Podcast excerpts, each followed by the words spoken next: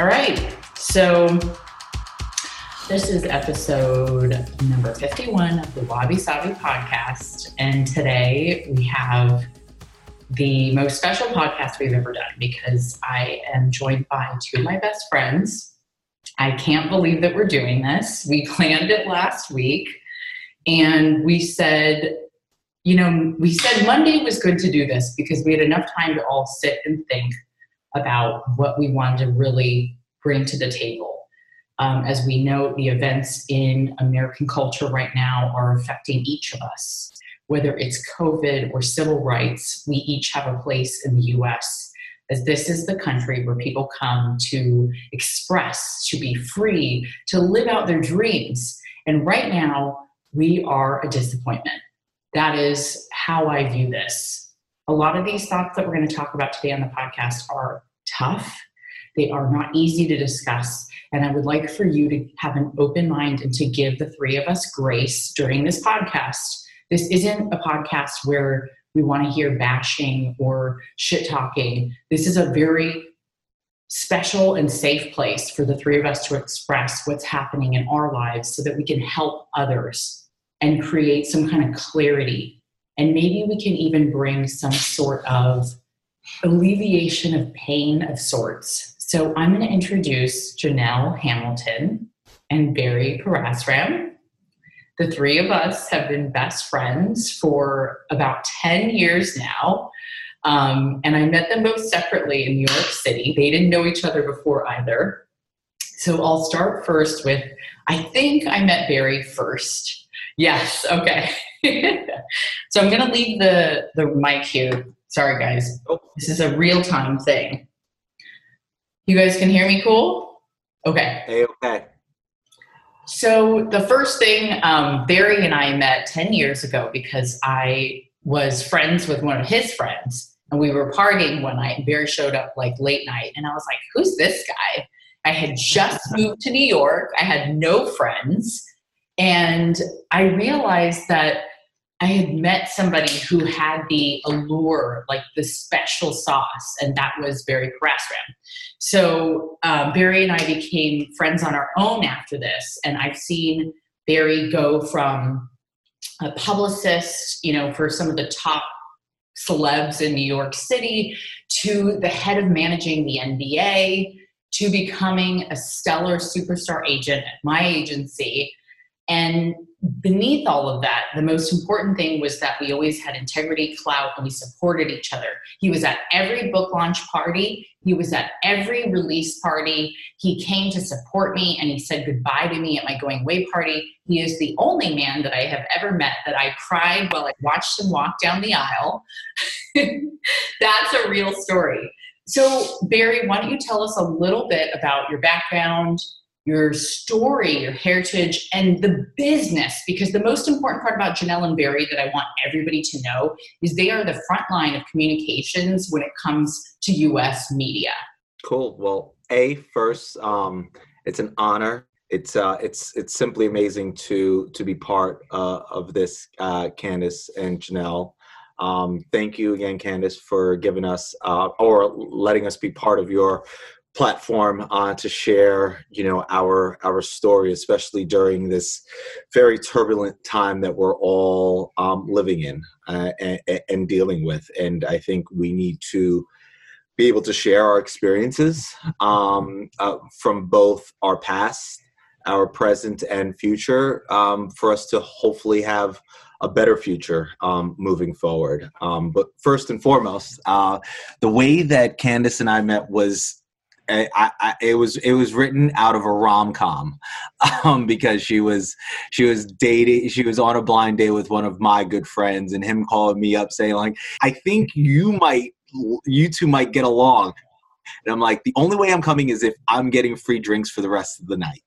Uh, so I uh, I joined, and and I think you know it's the proofs in the pudding that um, that night was awesome. That all three of us got to hang out one me being a, a, black Trini kid and and uh, you know uh, Candace being being half Japanese. My friend who's straight up white guy from Connecticut. So just even having three people from all different parts of the world and all different backgrounds to um, just have a good time and you know see color but not let color um, define who they are is so amazing. Um, and that's why we have this friendship here today and for the rest of our lives. Um, you know, God willingly, everything. Um, but, you know, I have been now a PR professional for about 14 years, which is kind of crazy to say because it kind of now ages me a little bit because I don't feel that, that I've been doing this for 14 years. I just always constantly want to grow and learn, but started off as a celebrity publicist. Um, you know, then went into fashion PR, and then um, I think the really height of my career has been doing PR um, at the NBA, uh, which has been an amazing experience. And then just recently moved over to a talent agency and doing the head of sports PR there. Um, but I'm al- always constantly learning and and hopefully making um, and, and contributing to these companies in a very impactful way and bringing a new perspective um, because I think we're here to talk about race. And the the sad thing is is that I walk into every meeting and I am the only um, minority in that meeting. And and it, it, you know my wife even asked me she's like so how did the meeting goes and everything i'm like it's like it's great but you're always i'm always the token person to give that point of view. Um, so am i supposed to co-sign um, why russell westbrook is wearing an outfit because it's cool um, you know, because we look alike, we share the same skin complexion? Um, or are you allowed to understand why Melo puts up three on his on the side of his head because I have to give some type of understanding of what that means on the schoolyard basketball court? You know, it is. It, it's obviously I'm coming from a different perspective, but at the same time, should I be the only person in that room? To give that okay that everyone should be okay with it um, it hurts. Um, it hurts but at the same time i know that i'm hopefully paving the way for another person to be in that room with with me being there and others to to to move forward in in that. So um you know i'm just glad to just be here and to to share this um virtual um, meeting between two also strong and amazing women um, that have their stories to tell um, as well. So let me pass the mic to uh, to to Janelle. Thanks, Barry. So Janelle, tell us a little bit about your background as well. Oh wait, I'm supposed to talk about how we first met. Oh my God. Okay, so we Barry's red cup. Here we go. The party nights. okay, so Janelle and I were lucky enough to meet through our girlfriend Molly Lovin, who was formerly Molly Magooth. And Janelle and Molly worked PR together. And it was so nice to see women of color, women of diversity, men of diversity when I moved to New York City. It was like ride or die, like you met your crew early on. And somehow the three of us, between all of our friend groups, and including a few other people like Julie, Molly, Alyssa, Strand, we all stayed together because I feel like we had a common denominator that we all worked extremely hard to get to where we are on our own. And so Janelle and I met, I think it was at one of our girlfriend gatherings. Yeah, it was someone's house party. Yeah, I think it was Allison Berkeley's house party. And you were so cool because you were like, wow, I really like you. We should hang out outside and talk, you know, shop. And Janelle did the right thing and started reaching out, sending cool products like to test out. Remember, wasn't it called like Truth Art Beauty? That oh beauty. Oh my God, yes. That was like one of my first independent clients. Yeah. Yes. So you started sending me those products, and I was like, this is so cool. Janelle helped me through a really rough time where there were a couple of TV shows that like to exploit people and make them into people that they weren't, which is still happening to this day. And it, it truly is, it's just a, a really inaccurate depiction of somebody who's trying to make a difference in this world.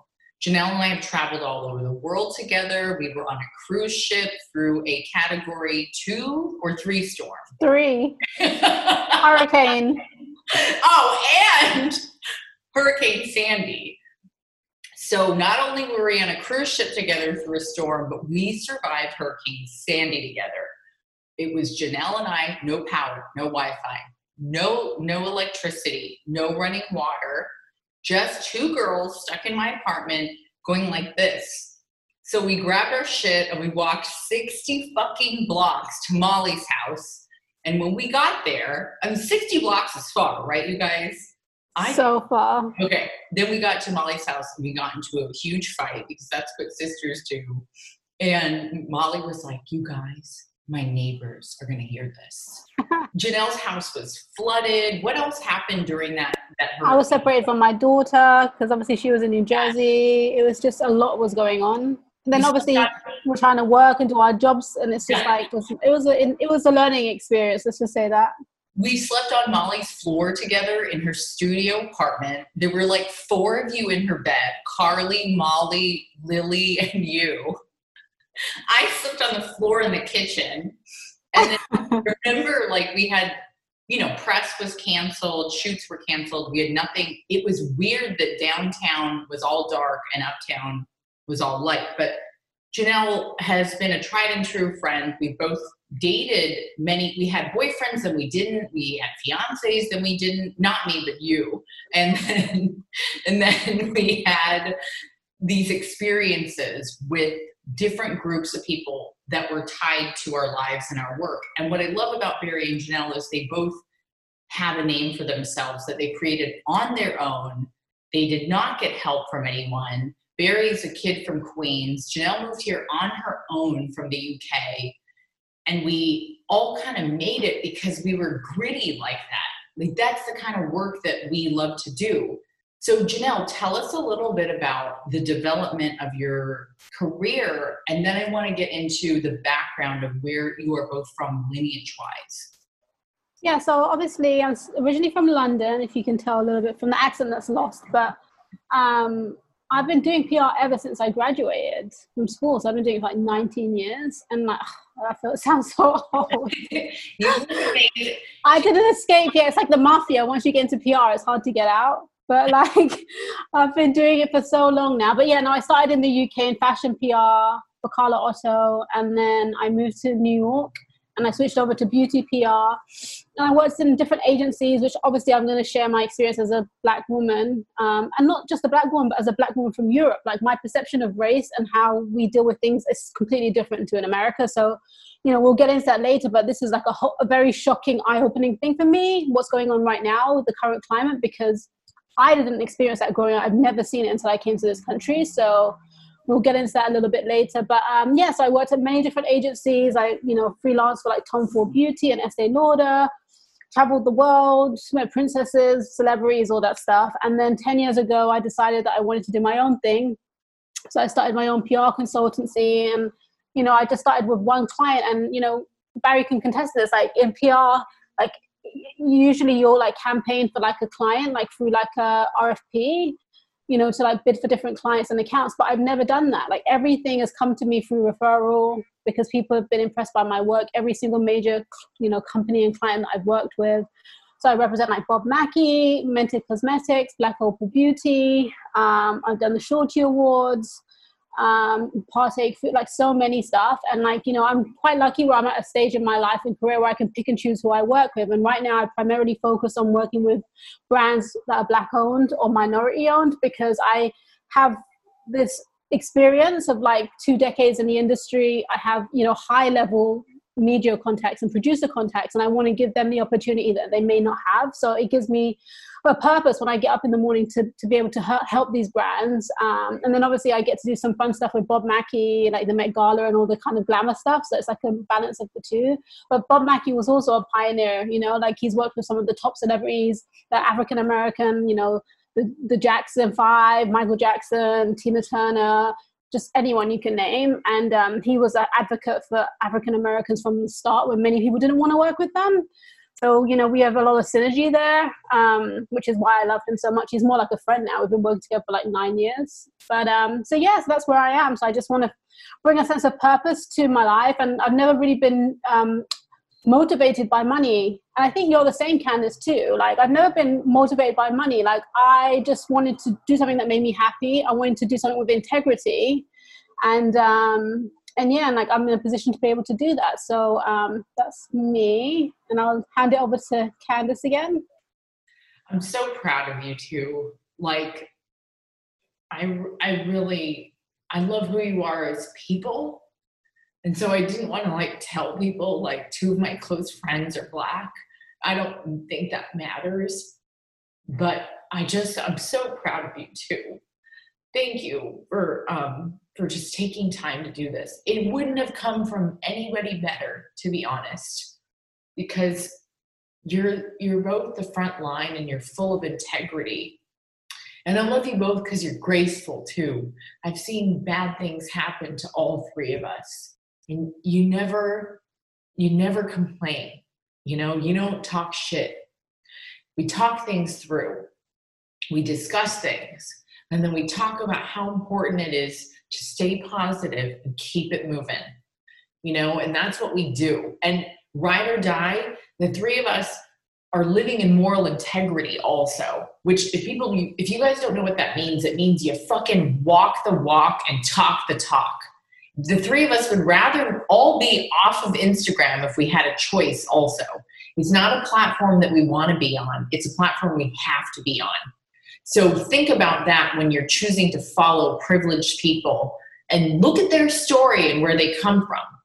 So that's a perfect segue to where I want to get to now. So, Barry, I want to talk to you about growing up as a kid in Queens, what life was like in New York, and I want you to tell me how you're doing and sort of give us a little bit of a story because Janelle and I love you, and, and I know people are going to want to hear where you both came from.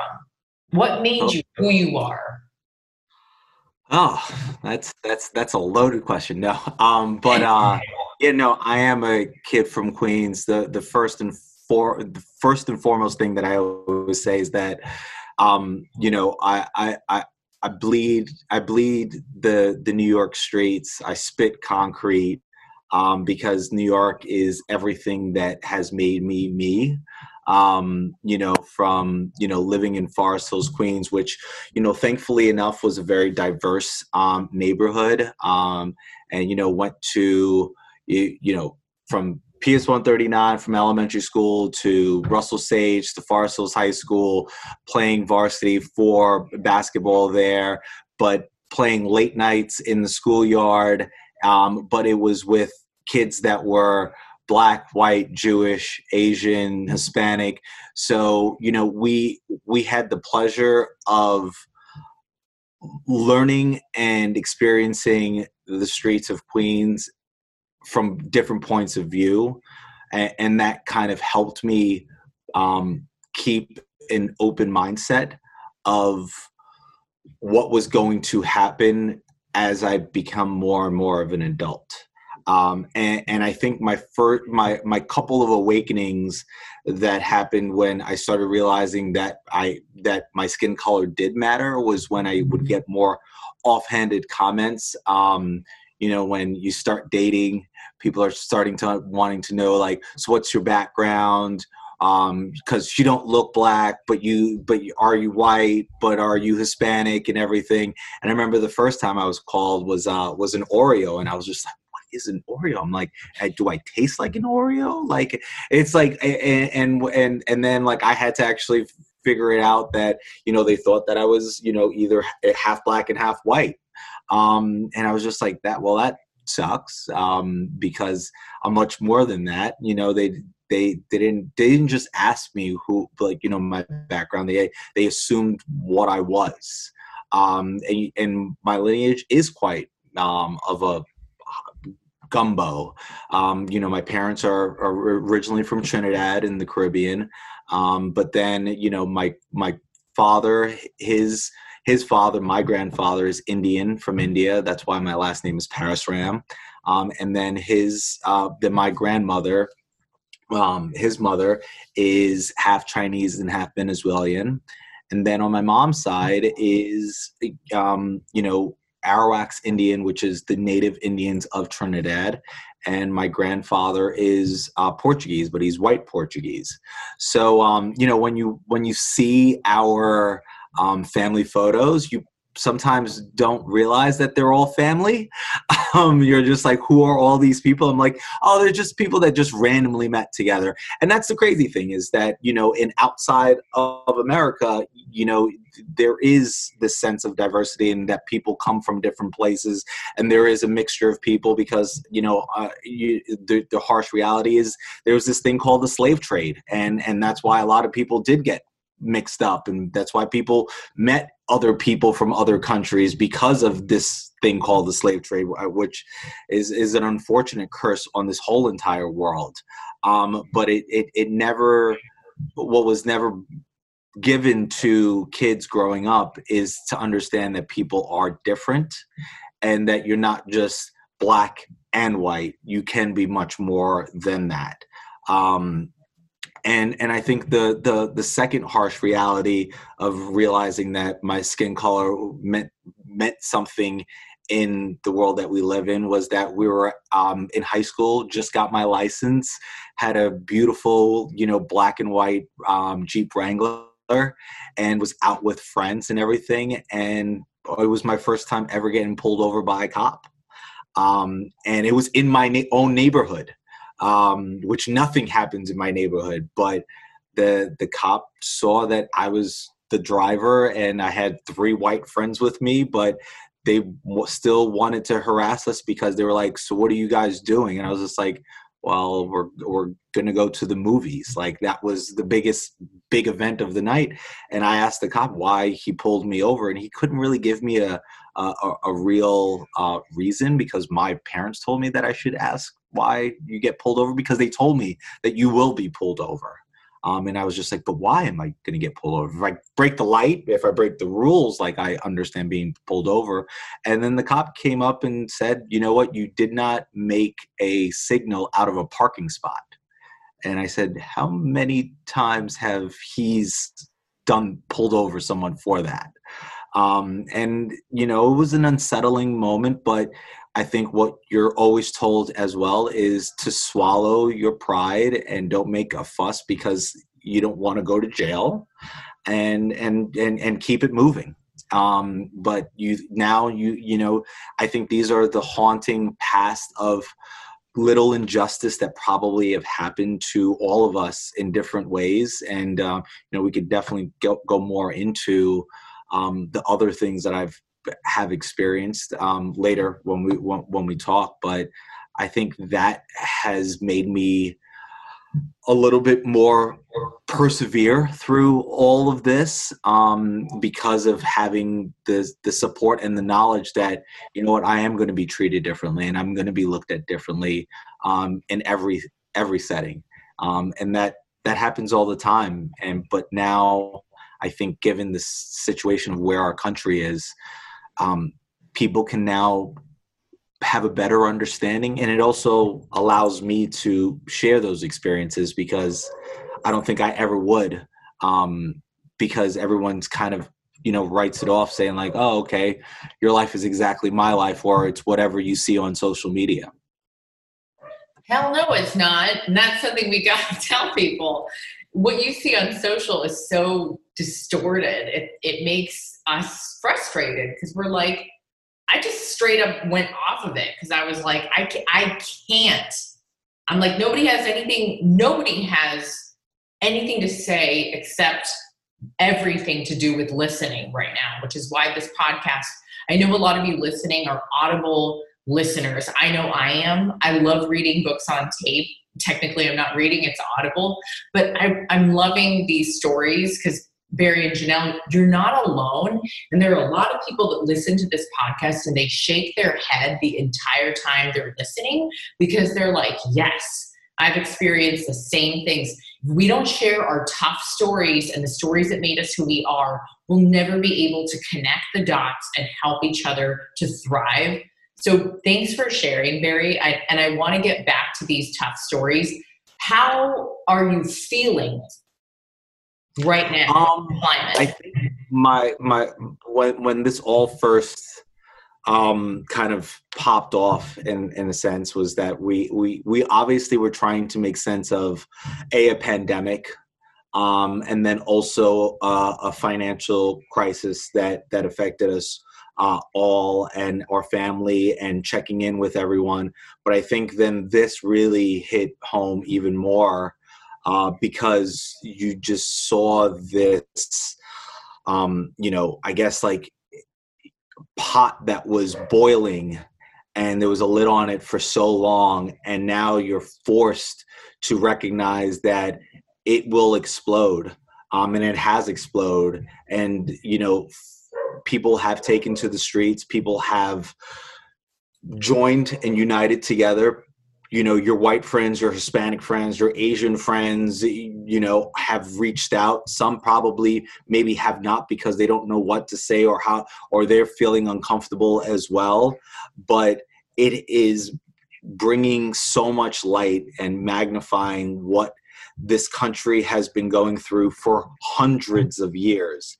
I think the bad thing, the thing that people are thinking is that George Floyd and um, the gentleman Aubrey from down south and the woman that called the cops on the gentleman that was, you know, bird watching were, were the three catalysts to it.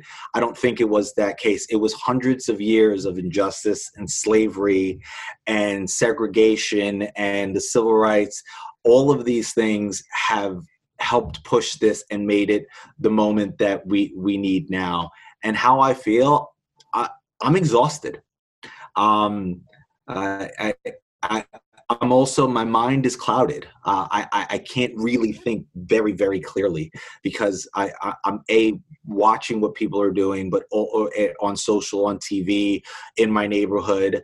Um and right now my my soul is is heavy. Like i and you both know me and um i i'm a pretty pretty much mindful person and like to think about things positively positive and and and enjoy life and embrace the blessings that we have but right now it's it's hard it's it's hard to juggle what is all going on what's personally going on um and also be also to to educate my wife. Um, my wife's a, you know, a, a, white Jewish woman, and I love her. And I, it, it's happened that she tends to be white and Jewish. But she's, but to me, she's just my wife.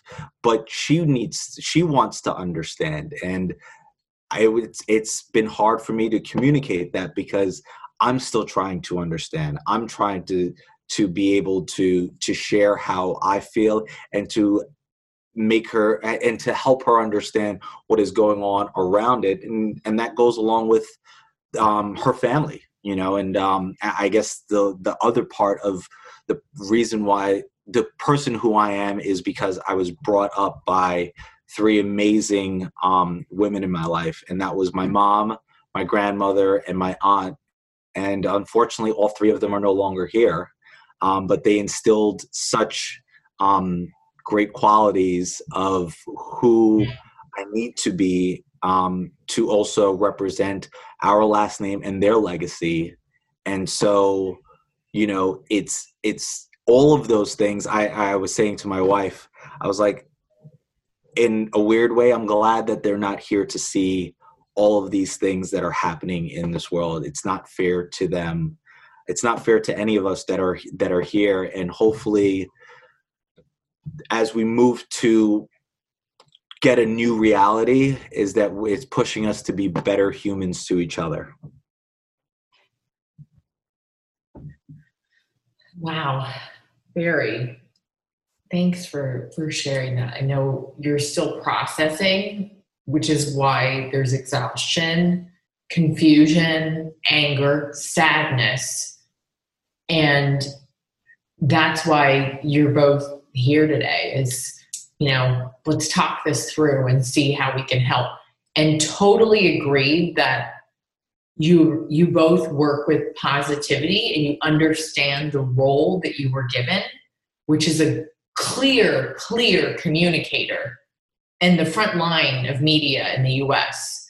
And you're both from different backgrounds where we look different. You know, this is this is the part of America that I wanted us to share is like what makes us American is that we come from all different walks of life and we're supposed to be on the same playing field and the same team but that hasn't been happening. And you're absolutely right.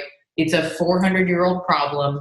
A lot of it is induced also by incarceration of black men criminal laws. You taught me about watching the 13th which is a great form of actionable advice that we'll give to all of you towards the end of the podcast so you can learn more about the history of this country Nothing makes sense without the roots, the lineage, and the history of your cellular upbringing. So I want you guys to know that where you come from makes you who you are. And that's why we're talking about this today. Um, thank you, Barry. Janelle, how has this affected you as a mother, as a American that came from the UK? So you're technically British, but your daughter's American. And we should preface that Janelle and I both work between LA and New York, and as does Barry. And Barry's in Brooklyn, and Janelle and I are in Los Angeles right now. So we're always in the mecca and the hub of where shit's going down. And yet, we're not going to focus on that. Like, we tend to all focus on, like, well, what can we do to help? So, Janelle, tell us a little bit about your history of your lineage, which is so wonderful and beautiful, and how you're really feeling right now about what's been happening. Yeah, so I'm also, my family's also from the Caribbean. Um, so they're Jamaican. So in on my mom's side, um, both my parents are from both my grandparents sorry were from Jamaica and then they immigrated to the UK in the 50s on a boat called the Windrush so it took them over. That's why a lot of um, uh, that's how a lot of Caribbean people ended up there because obviously Jamaica was part of the British colony, and then after the World War, they need the country had been bombed and it was just a mess, and there was no one to do the job, so they recruited um, people from the Caribbean and asked them if they wanted to start a new life in the UK, and they obviously had no idea what it was. I mean, my grandparents were like, "But we came over there and we didn't know it was cold." we just thought it was going to be hot like in Jamaica. They had no coats. They came with like a little shirt and then they got off the boat and it was like freezing, you know, so they'd never seen snow in their life. They were just like shocked. They were young. So my, um, yeah, so on my mom's side, my grandparents were married and they had kids and they came over and continued to have kids. And then um, my dad's side, my grandfather came over. He was young but single. So he came over um, and again, he was in shock and he, they didn't really know racism in the same way because obviously it's a Caribbean black island and now they were introduced to you know this land of opportunity supposedly. And you know there was the signs of like no blacks no dogs and no irish is what was in the uk at the time. So they put us on the same level as dogs. Um, so they were just shocked you know. They had lived like a you know peaceful nice life in jamaica. And then they started like getting like racist threats and just having a horrendous time. So my granddad obviously he came over as a single black man. And then like it was a lot of like religious families from the caribbean. So you know the parents were pretty strict with the black girl so there was not really anyone who he could date. So of course like when you're out and about like he was meeting like a lot of white women. So he met my grandmother which is my dad's mom and she was white. I think she's like spanish heritage. I'm not 100% sure but um so they you know had a situation and then like they got pregnant with my father. And um, it was just a very like her family was racist. Obviously like you know she's having a kid out of wedlock and i posted a picture on like social media of the three of them and it's like i still have questions like i want to speak to my granddad about like how this picture came to be because they weren't really together like in a relationship per se but then there's a picture of them holding my dad in the 50s where it's hard to be in front of ca- where did they, the camera come from first of all? And like you know how are they together? And it was just very confusing to me even now but um so i posted that on social media and that was the only picture that they have together. Shortly after she was just under a lot of pressure from society and her family and she literally just put my dad on a doorstep and just left him. And he ended up in institutionalized life until he was like 13 years old a very rough life. And um, one day like a black woman turned up and it turned out to be my aunt and my jamaican aunt and she took him out of the children's home and then he was brought to london and that's where he grew up so that's um, my background is of course so it's three quarters Jamaican and then a quarter white, and you know my parents obviously met in the UK, and I most of the people in my family are brown. They're not dark skinned, but they're brown, like my brothers and sisters. So I was the lightest one. So my first interaction with race was within my own family, and I was like, "But why am I lighter than everybody else? Like I was even lighter than my dad, and I'm not even mixed race. Like my mom's a black woman, so it was just very confusing to me. And I remember that, like going to school, like I would get teased, like "You're so light." Like they were like mean to me, the darker kids. So I was like, I got more racism growing up in England from the people in my own community. So it was very confusing to me. And obviously, like I see myself as a black woman, I have black hair and black features, but I just like couldn't understand that. And um, obviously, as I got older and, and, and, more sophisticated and traveled, then I saw like racism outside of like my community. Um, but I didn't really experience, you know, I'm not a black male and I'm not a black male in America, so I can't even relate to Barry's struggles, but I would say, like, as someone who grew up in Europe, like, it's different. And someone asked me the other day, like, how is it different? And the only way I can explain it is I would say there's racism in England. So you know that there's like racist people everywhere. And like, but it's a pretty integrated like way of living, particularly in London. Like, there's not like black neighborhoods, white neighborhoods. Everyone just lives together, like Asia and everything you just see everyone around. It's very diverse. And obviously, you'll come across a racist every so often, but it's not like a regular occurrence. And of course, there's some police brutality, but they don't have guns, they have batons. It's like different. Like you don't see this kind of a military, op- you know, operation as it comes to controlling like the general population.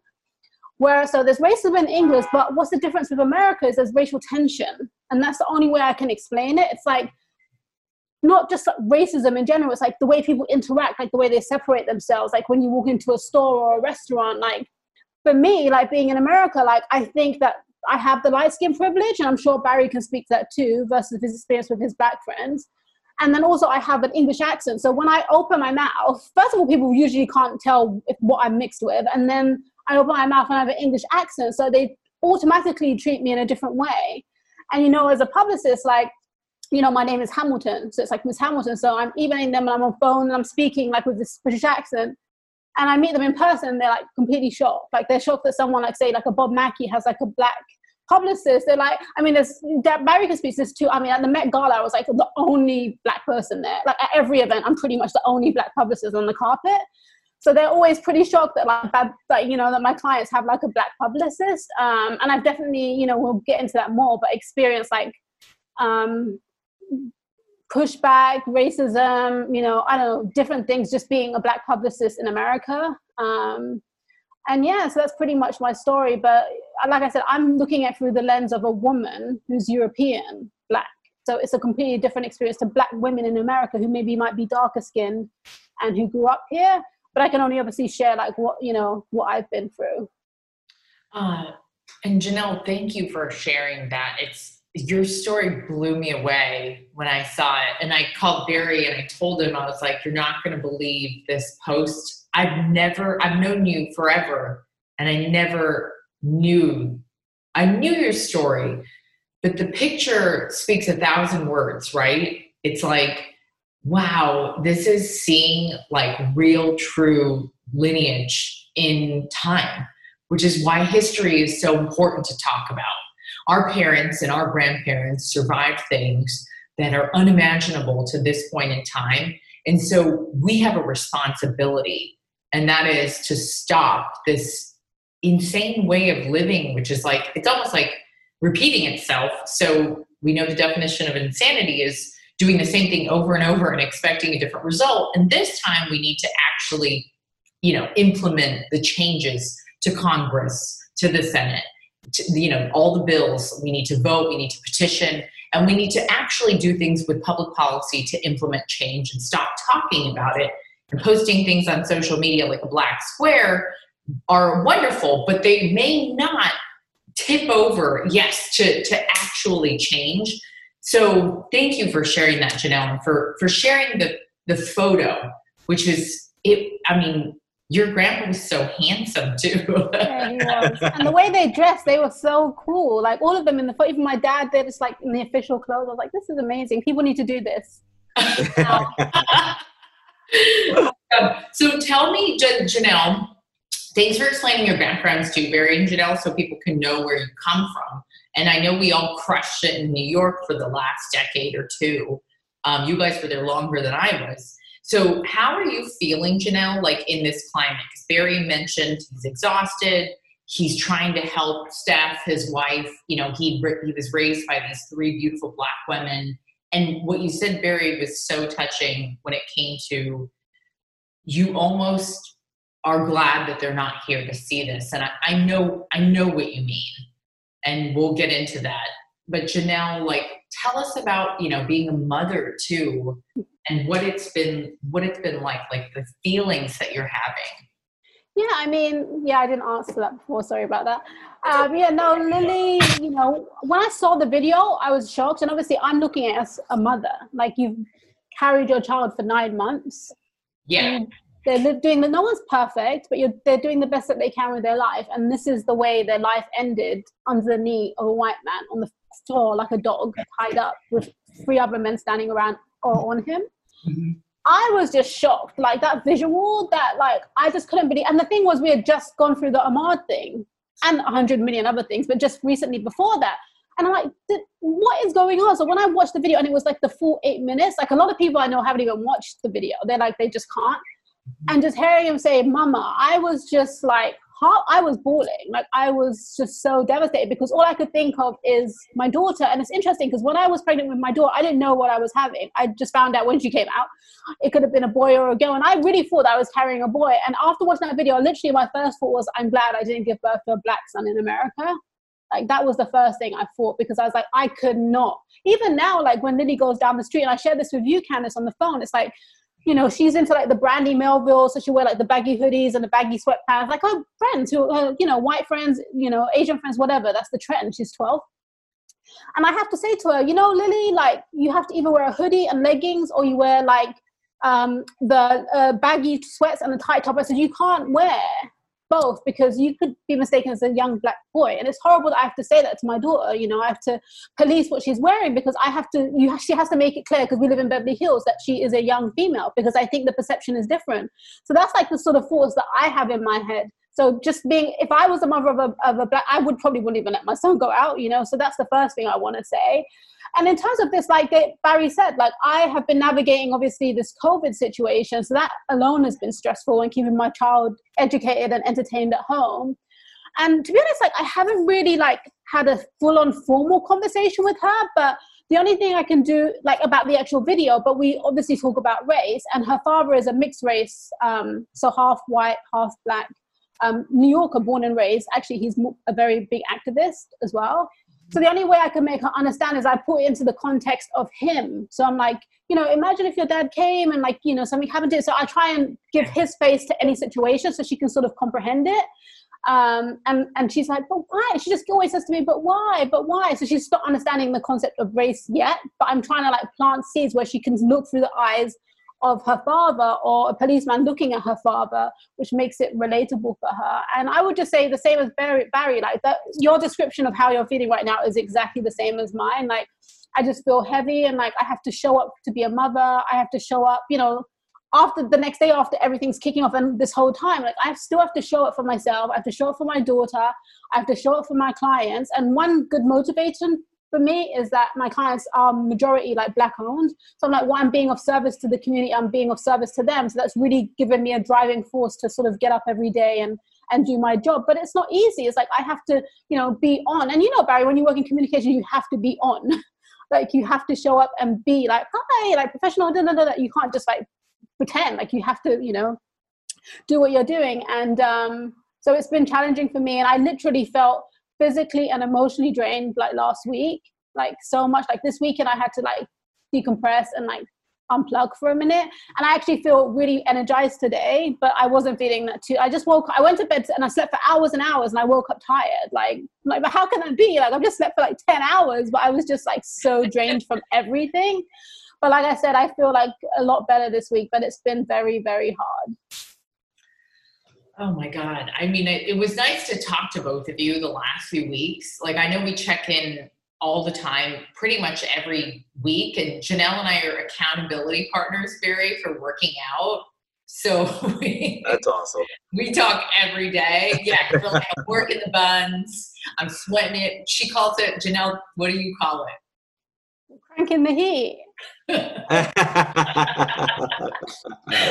she taught me how to crank the heat. And you two are absolutely right. While this shit was going down, and it's not new, like Barry said, it's always been there. The COVID shit happened, the fucking financial crisis, people losing their jobs, and lots of angry people are out there right now, and confused people. And this is a great convo for the three of us to also have because not only are we friends, but we're peers, we're supporters, and the three of us have worked together in one way or another for the last decade. So so I love this because we can talk about corporate America, we can talk about culture in America, and we can talk about being better problem solvers and actionable shit that we can all do. And the three of us are minority frontline media savvy like figureheads where we get called to speak on panels and write the cover lines and the headlines and you know Jill, janelle just had these amazing pieces uh, with the times i believe new york times and la times correct And Wall Street Journal and Forbes. Like I'm trying to be like a voice for black women in PR, which we'll get to because awesome. there is none right now. Not at a high level. You get to a certain level and then you're cut out. So I'm like one of the very few handful, maybe five or six I know of. oh, we're That's so amazing. proud of you we really isn't that like the coolest thing when you get to the age where you do get to pick and choose what you want to do yeah i know right because we all were like Bad girl. Good girl. okay, so moving forward, um, let's get into some tough questions so we can just kind of get them out of the way. I've had a lot of people write to me. I've got specific questions for both of you from many different women of different backgrounds. But the one thing I want to talk about is the climate is so confusing right now. Uh, particularly Caucasian friends don't know what to do. So I want you two to educate us because you've lived through it. You are living in moral integrity, which is why you're my best friends. I could tell you anything at any time, and you would never judge me. And the three of us have also been through uh, suppression. Like we've been exactly what Barry said. Like you walk into a room and you're the only person of minority. And like Janelle, you've been working PR in a predominantly white field. And Barry, you have to represent black men in sports, and they come to you for these things. So, this is what everybody wants to know. What are Caucasians supposed to do? And I'm going to separate that from minorities because it, it is quite different. You want to take it, Janelle, first? Ladies first. Sure. I mean, I think it's just being active in your own way. And not, not everyone's comfortable with like marching and protesting, but you can do other things, whether it's like sharing your platforms on social media, whether it's you know calling, whether it's signing petitions. Like I think pe- people have seen that um, post that went around where there was 21 million squares and then only 12 million signatures on the petition against George Floyd's life. The a numbers don't great- add up. are you why are you putting the square if you're not going to take action? You know it's like we're not saying you have to be there protesting and fighting the police and throwing stuff but just do what you can do. And i would definitely say like i've had like some you know um, white friends that haven't reached out to me and it's kind of made me angry to be honest like i'm and candace straight away reached out to me she's been there for me she's been checking in and i'm just like but we push through the awkwardness push through the uncomfortability to reach out to me because I don't see the color. I really don't. Like, if anything happened to my Jewish friends or my Asian friends, I'd reach out because they're human beings. And I'm like, are you okay? What's going on with you? Do you want to do a Zoom call? It's not an awkwardness. It's just, I'm your friend. So just reach out, you know? And if you, and, and I would definitely say, like, I don't think people should be reaching out to me about who they should donate to, what they can do. The media, and I know because I've been getting the, you know, requests from my clients have put a plethora of stories out there of ways that you can take action. Just Google, Google, and then you find what you're comfortable with, how you want to take the action, and use your brain and the internet to find out how. It's pretty simple. All the work's being done for you by the media right now. So, like, let me process what I'm processing. let me live my life and show up for work and my daughter and deal with all the anger and emotions and sadness that I'm feeling. And you take your actions and do your bit. That's all you have to do. I'm not saying you have to fight the fight for black people. Fight the fight for humanity. Fight because you're compassionate and you feel something about anyone being hurt. But in this particular case, it's predominantly black males. Like, just take an action. Sign every signature thing that you see being passed around, every petition. That alone is going to make an impact. Thanks, Janelle. And you're right, it's not a black and white issue, it's a human issue. And we need you to say that out loud to yourself right now if you're listening. It is not a black or white issue, it is a human issue. And that's all this is about is that when we come together, we're able to achieve so much more greatness when we are equal rather than comparing, pulling, pushing, fighting. Not necessary. Let the past be the past. Everything is so outdated. It's time to move into the future. So, Barry, talk to us a little bit about when Caucasian friends come to me. I'm not, they're coming to me too, because mixed kids are like the future. I know you're laughing. mixed kids are the fucking the kid we're the representation of um, you know people look at us like the poster child for like oh confusion you know like it starts it's true though it starts in the home. I mean i grew up so confused and teased for every angle made fun of and i think you both know this like called a chank all through childhood. I'm not even chinese but i but i took it because i look a certain way Mm-hmm.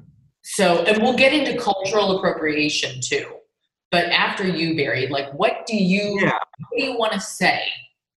You know, uh, I think for all friends who are white, family members that are that are white, because you know, once again, you know, I'm I'm married to a, a you know a beautiful white woman who's Jewish, and it, I think the first thing that comes is is educating yourself because George Floyd's um, death, murder um, on, on, tape was definitely the the straw that broke the camel's back. But to educate yourself that it there was a lot of stuff that happened before George Floyd. This has been a compound of injustice for hundreds of years. A from the first moment when you know you you you take a bunch of individuals from a different country and bring them to another country and then make them your slaves i think that kind of starts off as like hey listen you will have a problem sooner or later. Um, so i think having an understanding of hundreds of years of slavery and injustice um, is the first thing to do is to educate yourself. And the one thing i've been doing for for my for my white friends and for just all friends and family is asking them to simply go to Google and say, how I can be an ally. And to be an ally is to educate yourself, to understand what's going on and why people are out in the streets and why are people are upset, why are people are angry, why are people sad, why are people wanting to protest. And you know you there's enough places for you to donate and to to have your voices heard. And you don't to janelle's point you don't have to feel like you need to go out there and create a sign and, and to, to physically protest because we live in a world that you can simply do stuff in your at your home on your computer and also just to educate your other friends and family as well. This is you you you want this to be you want this understanding to be just like the unfortunate COVID virus. You want it to that it can be passed and have the understanding that it can be passed by a person to another person. Say like, "Oh, I understand now," um, and I think that's the whole thing: is that no one is understanding what people in this in America has gone through for hundreds of years and what is it like to be in a minority community, to be in a black community, to be in the PJs, to be in the ghettos and have a I, you know, police officers are there for the civilians, but they are their own gang that just tend to have a uniform. They're just like the Bloods and the Crips, and they abuse their power. And unfortunately, there they are.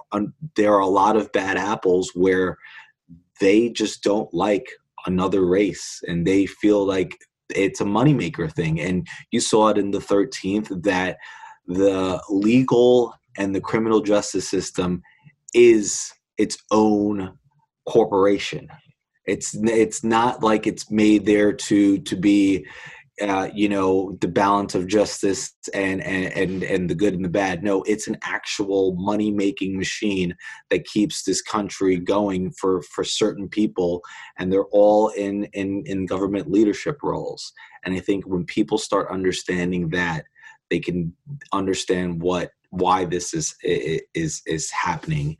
Um, so i think it's to read to educate to to and to reach out to your to your friends of uh, that are that are black that are people of color because they've been going through this ever since. And i can understand where janelle is coming from that you you you are upset and you're maybe disappointed in probably some friends that are not reaching out and you seeing them post that black square and they put up like a black heart and they feel like i'm done. I did my part.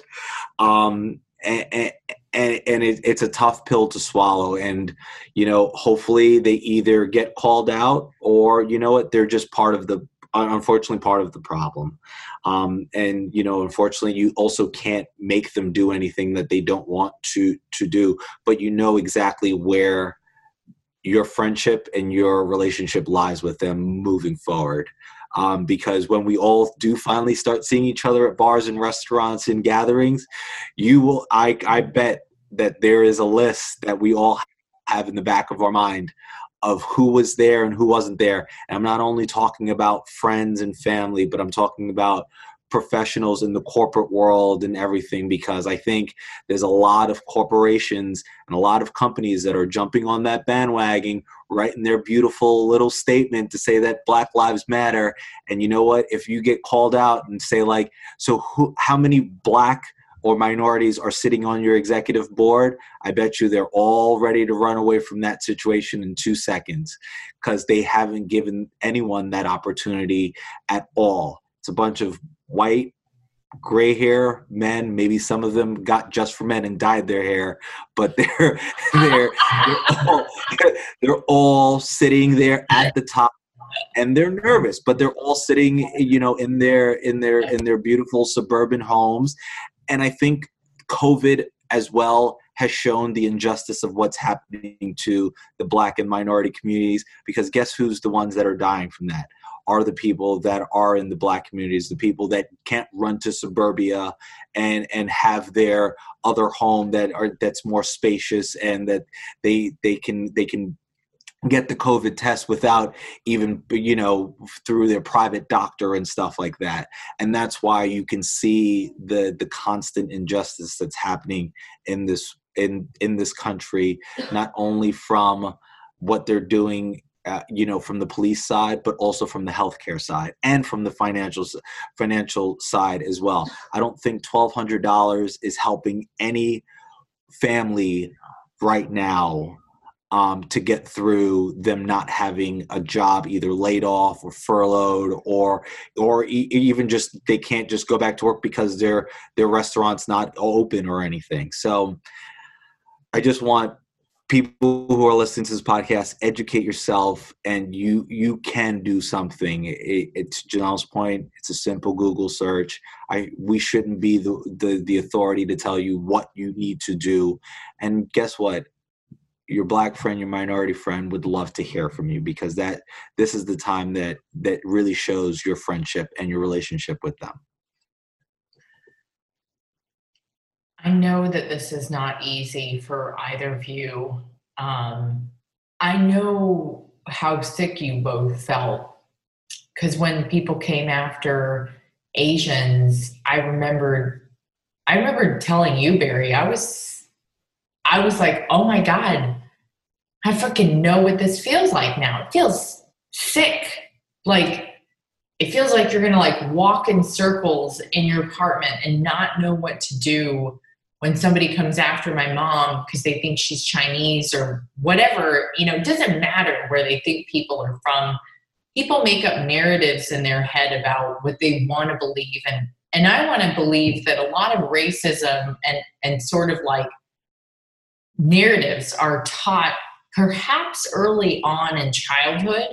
So if we're talking about prevention now and moving forward, which I think is pretty important, or just steps that we can take to educate, what would you want to say to somebody who is a teacher, works at an after school program, volunteers, maybe they're they're raising children in a predominantly white neighborhood. What could they do to teach their children that the pigmentation of your skin is not important at all? Oh, I can definitely speak to that you know, definitely for, you know, Lily has grown up in affluent neighborhoods. She hasn't had a struggling life. She grew up in Tribeca and then she's moved to Beverly Hills. So she's completely clueless, you know. And like 90%, well, more than that, 98% of her friends are Caucasian or um, Asian or definitely not black. So for even for me, I have to make an effort now. I'm like, okay, like I need to take her out of Beverly Hills and put her in some after school um, clubs and classes outside of Beverly Hills where there's more predominantly black kids because I feel like she needs to be interacting with people of her own race and outside of just white people. And this is my black child. And I feel that parents can easily do that too. You know, they can look at ways that they can start integrating their children because children are so innocent. You know, they, they don't see it. Like when you're a child, you just like, that's your friend. It's as we get older, these social constructs like change our mind in the way that we view people. But as a kid, you're just like so pure and um, so, like, the way to reprogram them, so to speak, or program them when they're very young is to have them seeing and humanizing other races by letting them be around it. And like I said, I'm guilty of that myself just because Lily hasn't even been around that many black kids, you know? So I know that I have to take this simple action to do that. And then I think there's lots of resources and stuff which I've even learned about, but for white people where they can learn about other cultures, the books and the tapes and different courses and stuff online that they can do um, to teach their kid. And I think it's like the best gift that you can give them because you are going to be interacting with people outside of your race. So you need to prepare your child for this. Um, and I want to just quickly just say, like, I should have mentioned, but I was in fear to leave my house because after this happened, the um, the situation with George Floyd, I normally walk my dog Apple at like seven o'clock in the morning. Is that my phone? I'm so sorry. Um, I usually walk my dog Apple in the morning because I want to avoid the crowds because of the COVID. And I walked out of my house in Beverly Hills, and then I saw a white a truck with two white guys, and the guy leaned out and he was like, "Black Lives Matter," but I was scared. It was like the first thing I just saw truck, two white guys, and I thought he was going to say like N word or something, and he didn't. And I was like, actually, sh- he was like trying to be supportive, and I'm like, okay. But I was shook, and like I literally have not been walking Apple, or my dog, in the mornings anymore because literally just I was like, well, something else could have happened and no one would have seen me, you know. So like, there's a lot of fear out there still for a lot of people, um, and I guess like that was just a big wake up call for me that like it can happen anywhere. So I think yeah, integrating our children, making them mix with people outside of their race, and just using all these resources that are literally available at our fingertips now because people are making a conscious effort to share this information and just finding some things that are appropriate for your child and their age. Okay, so it could be like books. It could be yeah. stories showing the movies. Movies that's not yeah. just got white cast members in it, you know, like just other films. Yeah. I think it was cool growing up with a mom who was quite like so Japanese that she was a little bit clueless also. And my sister and I used to go to the library and my mom would be like, okay, you can pick out any movie you want. And I was in second grade, so I'm seven years old, and we kept picking Coming to America. It was like a magnet on the wall. So when I was seven, my sister and I would watch Eddie Murphy in Arsenio Hall over and over and over, not like once, like 20 times. And my mom was like, okay, this is great, a cultural movie. And she had no idea that we were we were fascinated with black culture in New York, which comes to play later in our lives because my sister's like a heavy hitting businesswoman in, in London who actually speaks out about Black Lives Matter. And, you know, I've been all over the world now talking about how we need to celebrate our differences. There's a reason why I made a left when everybody was going right.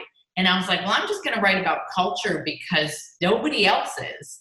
Everybody gives a fuck about how many likes and how many fucking followers they have. And I was like, I guess I'm just going to be poor and happy because that's that's the real deal. Like there was nobody else doing it. So what about if we're talking about there's two other groups I want to get to. One is adult, you know, Caucasian adults, like what can they do to learn from? Just like we talked about kids. And then the other group is going to be the minorities, like what can the Latinos, the Asians, you know, say you're Native American, even. There's a lot of suppression with the Muslim community. I want to know what they can do as well.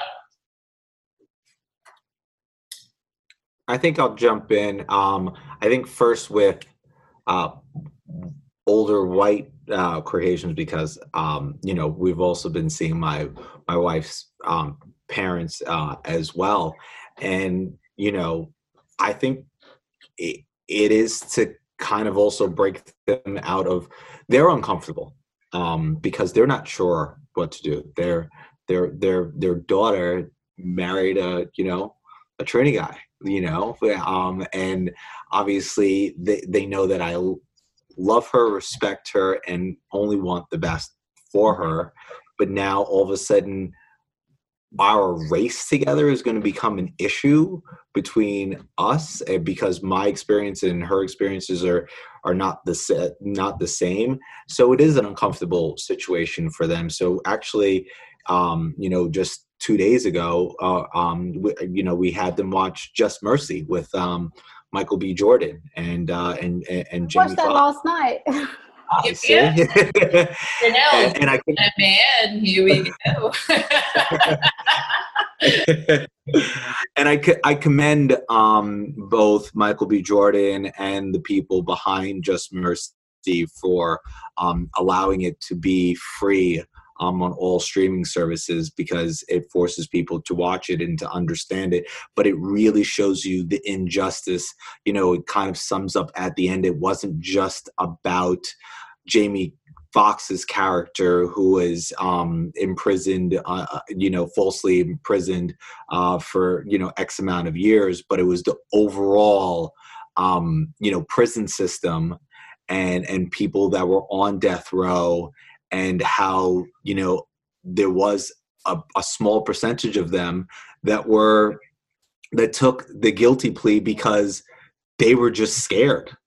And they're on death row um, and they didn't realize that and they're never going to be able to fight their case because guess what?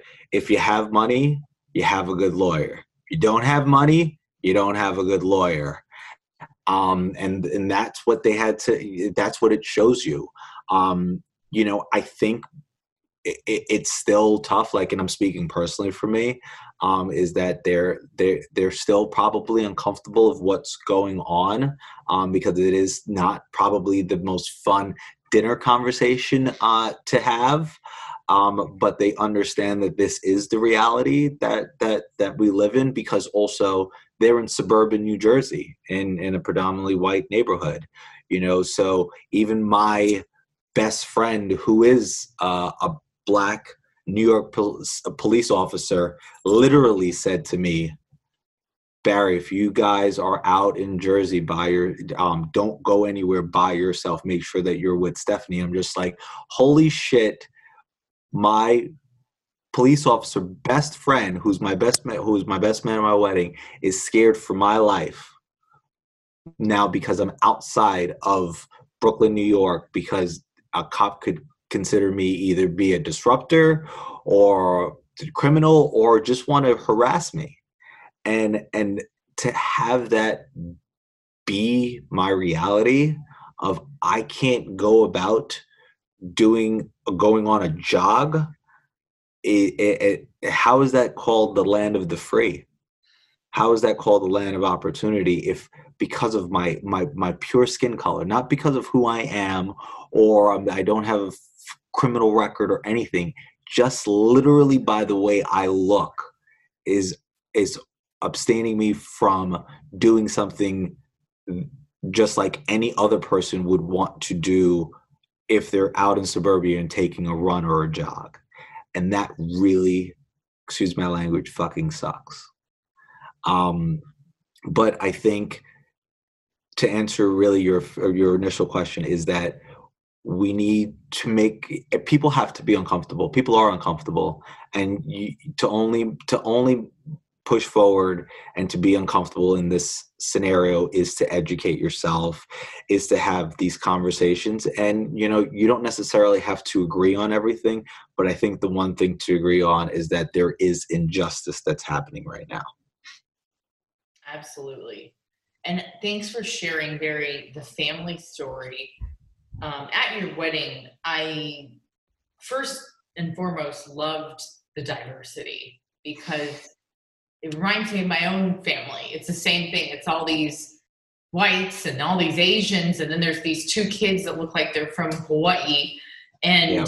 and nobody gets it, but it made sense to us, you know. And and Janelle, your background is the same, you know, and the story of just your skin tone being lighter than the rest of your family is something I know other kids are going to relate to, and other girls. Um, and Barry, you're Steph's parents and Steph and Steph's family, because you know it's funny that I knew Adam and uh, Ariana separately yeah. too, from writing at Men's Health and at Hearst. Over at Hearst, yeah. So we're all intertwined naturally, and you know Steph was over at a couple of different outlets that I worked with as well, and I know that we're all family. But they love you so much. I think what Janelle said made sense before. Like, we're so open minded that we're almost blind to the hate that people expel, and we're not exposed to it all that often. So when we are, it's kind of it's kind of shocking, you know. Yeah, it's sobering. I think it is sobering yeah. because it is the world that we live in, and and to quickly jump in, I remember. Um, you know, back in my college years with with my other best friend, um, Kenny, who's a white Russian guy who's awesome and love him to death. But we took a college trip from New York to Penn State to um, Ohio State and to Michigan State, and we were driving through, and there was this one time where we stopped over at a rest stop and we walked into a you know diner and everything and everyone was white but even us just being in there was so uncomfortable that we we felt unsafe there. And like to even have that feeling is so unfortunate that you know us living in New York sometimes, or in LA, or in a metropolis, um, metropolitan area, is that we are sometimes in this bubble that the rest of America is so vastly divided and divided because of the way you look. It's not even it's it's first divided the way you look and then it's divided by how much you have. And that's the thing that really is fucked up with this country um, and it's a, it's a systemic thing that's happening and it needs to change. And hopefully um, this will keep on pressing on because the thing that i'm nervous about is that this will make noise for the next couple of weeks until we get uh, you know a guilty charge on um, those cops uh, for george floyd murder. And then okay now you know what the blacks and the and America got got justice, and now we're over and done with. Now everyone can go back to their corners and and, and deal with the the regular injustice that we that we have. And I pray that that that doesn't happen. Um, and that's why I wanted to, for all those listeners that you posting just a black square. Um, there's a lot more to be done than that um, because that doesn't mean shit um, it, it's really about supporting and, and and and really advocating for for change. What's happening in in America? Yeah, amen to that. The actions that we choose to do right now are all cumulative, and we know that they will affect us later on for our children and kids' kids and and further generations. And so we know love is love, and love is the only thing that can drive out that darkness and hate. And there's a Martin Luther King quote that I often read to myself to remember that if I keep leading with love, as both of you do, I, I know we've all been together as we went on our journeys of, of finding our life partner. You know, that's what best friends do is they they observe and they watch and they listen and you know you two are so deserving of great love and your children are deserving of that and i know lily is a mixed kid i know gfom um, we used to, janelle i used to call grandma grandma flaked on me because janelle and i wanted to go out all the time in new york and she'd be like grandma flaked on me gfom i can't go out now but we love Lily. You know, she's so tiny when we met, and she's so big and beautiful and tall. Like she just grew up. She's a mixed kid. You know, she'll always have that. She's just like us. So, speaking to the mixed kids and the Latinos, Asians, Muslims, Indian, Native Americans, tell me now, Jewish communities, what do we do for these other minority populations? Like, I want you both to tell us how can we help the black community right now so that that fear of Barry's does not fade away and Barry that fear is shared with so many other communities as well we don't want this to be another cry we want it to be the change i think they need to join this fight because i feel like if we solve this big which is the world's biggest problem mm-hmm. which is you know the target of black men you know then it's going to trickle down and help everybody. So if we tackle that main problem, I think it's going to help every single community because that's going to make the biggest impact. So that's why we all have to band together because we can make this change. It's going to help every single person in America. It really will because it's the biggest problem in the, in the world. And that's why, yeah, I don't know if you've seen like reports in England, like they've been going hard, so hard, like the actors and the knocking down, you know, um, statues and literally protesting. All my friends white, black, everything, you know, because like I said, it's so diverse. Every single person has been out. They've maybe protested like three or five times each. I just see posts like posts every single day of them taking action. And they're like, why are you doing this? And like, because America has changed our lives so much because the black culture in America influences the whole entire world. And they're like, we want you to know that we're standing with you. And we have this freedom of speech where the police don't spray tear gas at us. They don't pull out a gun on that because we just don't have that in Europe. So like, so we're going to use our powers to help support you. So we all know that like if we can make an impact in America, it's going to help everybody globally, and that's why it's important for every single race to band together right now, and that's what the focus should be. So how Janelle, if because you were really good at giving actionable actionable advice, then how can we help? Because I know we're friends, so this was this was a pleasure and an honor to do. I'm proud of both of you, and I want to share your story. So, is it journalists wake up, go out and write a story, stop fucking, you know, Googling shit and go out and meet a black person and interview them. Or go to the inner city school and volunteer. I vowed to both of you, because my father volunteers at the Boys and Girls Club, that I would do the same thing this year when we're allowed to. You know, that's, I want minority kids to see me as a mixed woman in the US and say, it doesn't matter that my mom is Buddhist and my dad's Christian. What matters is they love each other. At the end of the day, love conquers all, and we know that. So, what are the other actionable things then we can ask minorities to do? Minorities that are suppressed, Hispanics that have been suppressed. You know, we have a leader right now that is not only disappointed everybody, but he, I'm pretty sure that he just lost his mind and uh, we need better leadership. Yeah, I mean, I've been following Cory Booker and you know Kamala Harris, and I think there are other minority leaders we can choose to follow. But what can a minority in their community do? Because they want they want to know, and they want to know from both of you. I know you don't want to give everybody orders or homework, but here's the thing: is you can suggest by writing on the wall, at least for this podcast, because we're a community of doers and we won't make change like barry said by going back into our corner. We've got to all be a little bit uncomfortable right now. Yeah i, I think that you know you for for all it, it, to janelle's point is to to go out there and to and to band together because i think you know as we can see many voices you're you're able to be heard especially under the the the unfortunate government system that we are we are all living in um, right now. And, and to vote out those leaders that are not leading that that that are don't need to be there that you know the the the, the crazy thing is is that your vote does count.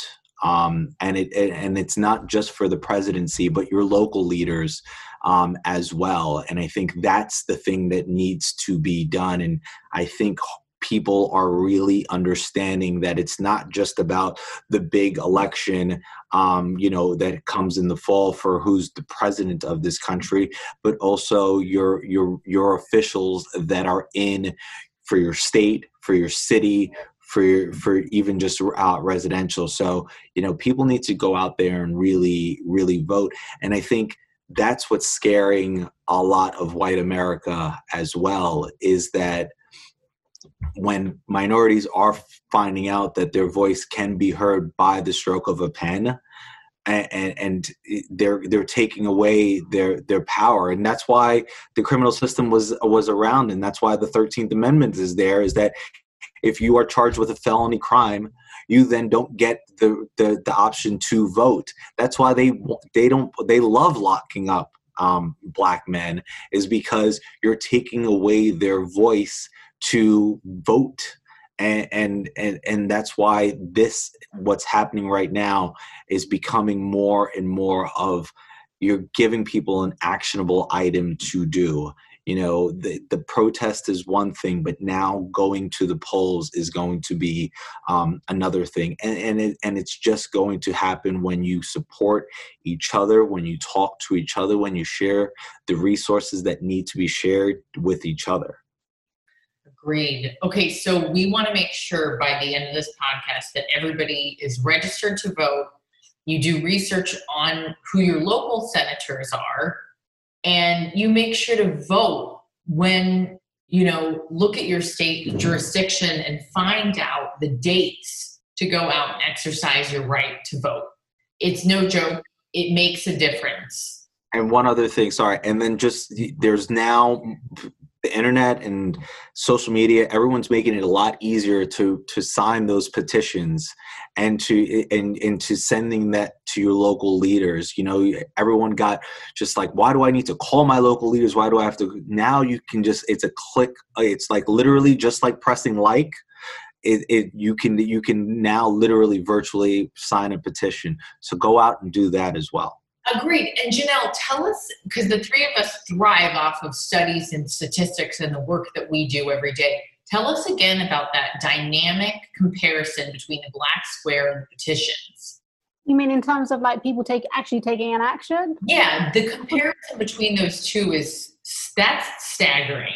Oh yeah, they they said that there's been 21 million squares went up on Instagram that day, and there's only been 12. There's only 12 million people have signed the petition against those cops to be prosecuted. So like, what are we doing? That's why I respect you, Candace, because you you've got a platform of followers who obviously look and read and see everything that you're doing, and you could have easily just put the square up there and then posted a few things in your stories and kept it moving, but you didn't. Like you showed up and you're working behind the scenes, you're researching, you're giving your two friends a voice a platform to share our experiences that can impact people. Like you're actually taking an action you know you are who you say you are.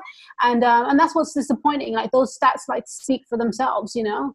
It's disgusting to be honest. Like the people are saving face and a lot of people i know through friends like who were like influencers they like yeah they were using it to take a break from instagram they wanted a break that's why they did it because you know because they, they were like they felt that too much information was coming at them so they put it up to save face but they didn't really understand what it meant to put the square up, there wasn't really any connection with the reason behind it, which is shocking. You know what? Can I jump in there now? Because I just wanted to just yeah. say, like, I couldn't agree with you more. Like, and, and to, for two PR professionals, I think there was such great intention, but pure execution and pure um, comprehensive communication of what was what that whole initiative was about. And I pride that you know I'm not trying to denounce the the the record industry and the people from Atlantic Records to come up with that idea, but it just seemed like it fell really short because everyone thought that you just put up a black square and that means you're supporting this and I'm taking a break from media. But that actually silenced everyone for that day completely because no one, there was no call to action to what you were supposed to really do. You were like, oh, I'm supporting it. Okay. It's just basically clicking like again on something that meant, meant means nothing to you and you just scrolls through your feed. Yeah. Um, it was it was a great intention but pure execution. And you know hopefully things that are moving forward will be thought out a little bit more. And that goes again about things that are done at such a high level that they're not really listening to what's happening in the trenches and on the ground where where people are actually seeing the cops or being affected by it. These are by corporate america thinking that like hey we'll we'll we'll look good right now. We'll create a campaign and they won't dig deeper on what this what what our company is really about. I yeah. Go, go ahead, Janelle. Yeah, I think that we also need to know, like on social media and in the news in general, not to become numb to this, because I think so much information has been thrown at every single one of us, no matter what color you are and um, we need to like say like like be aware and like still take like don't be like oh I keep seeing the same thing. No, you need to keep seeing it. That's the that's why people are posting it, and we need to keep continuing to post things because we can't numb ourselves to what's going on. And I just like Barry said, I don't want it to end. I want it to be effective. I want actual change to happen this time. So you've both brought up really good notes really thoroughly through you know, children, Caucasian communities that feel uncomfortable, minorities. And now I think um, we have that perfect segue to talk about corporate America because the three of us work with very large, multi million, in some instances, multi billion dollar corporations. And the reason why I think it's so important we're having this candid convo is because a lot of what we really want to say, we can't actually say it because people are going to be like, like I wrote that beautiful newsletter, and you better believe that there there was somebody who wrote to me about how wrong it was and how all lives matter. And it's like, you know what? They're not coming after whites. They're not kneeling on the neck of a white person for no reason. And at some point, you have to point out this is wrong. And the people that can help this movement the most are the Caucasians. You know, there's so much wrong that we, how could you not want to do right? Especially if if you give a shit, you won't just post a black square and walk away from it. And I had a I had a really hard time processing that day. I know you both, we all talked that day. And I asked you both, like, do I do that? And I remembered Barry clearly saying, No, you don't do that, Candace. I, I know you and, and you're so much bigger than that. And I con- I thought, well, what can I do that's different? And Janelle, that was the day that I was like, let's do our podcast. And then I said, because you two need to speak to the world and share your story and your thoughts and educating the public on being Black in America. And I also think it's important for people to know if you do not hire minorities, they will be entrapped into this system that we, it, it's so dated too and profitable. So a lot of people don't know that the prison systems are owned by public entities that are profiting off of people that have been in prison, incarcerated for drug charges, you know, like selling marijuana. And and that's not okay. That's that needs to be re-looked at.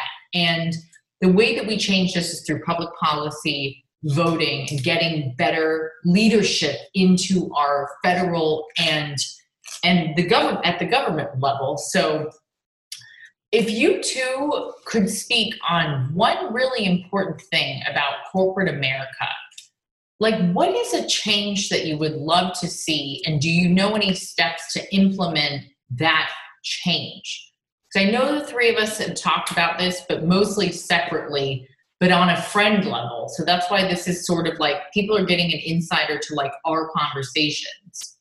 What I want to see is corporate companies rolling out five year plans of how they're going to hire people, what they're going to do to give back to the community. I want to see a five year plan. I don't want to see I'm going to donate 10 million. No, I want to actually see what you're going to do over the long term I seen Aurora. Uh, I forgot her last name, but she is the owner of Brother Vellies, the shoe line.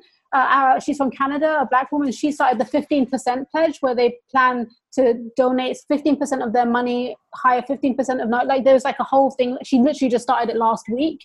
So she's doing that. I want to see them signing up to that. And I also would love to, to make them accountable every year. So every April or wherever the date is, can you report back what you've done to make a change? Because black people spending power is like some crazy like maybe 20 or 30 times more than any other ethnicity in terms of how much money we spend and consume.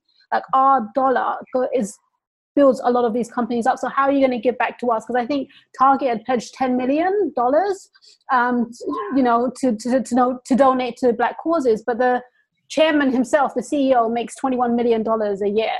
So that's not even half of his salary. So 10 and, and, and i think there's some staggering uh, stat like target makes something like 35 billion dollars a year and you want to throw trump change 10 million to the naacp and other organizations to make to save face because you know that we spend so much money in your store. So that's not good enough for me. I want to see five year plans. I want you to check in annually to update us on what you've done and roll out a proper plan of how you're going to help communities other than white people to succeed and move forward over the next five to ten years that's what i think they need to do Thanks, Janelle. That's awesome. And I love the accountability. Yeah, and there is there needs to be a lot more accountability, but there also needs to be a lot more opportunities led by other minorities that are inside of these corporations as well. Um, you know, I know that these a lot of these companies have either have or are going to build their own you know black organizations so they feel empowered but the only way to really be empowered is giving them opportunities to do things within the company. I think there are these false promises that, that these corporations do so they can check the box.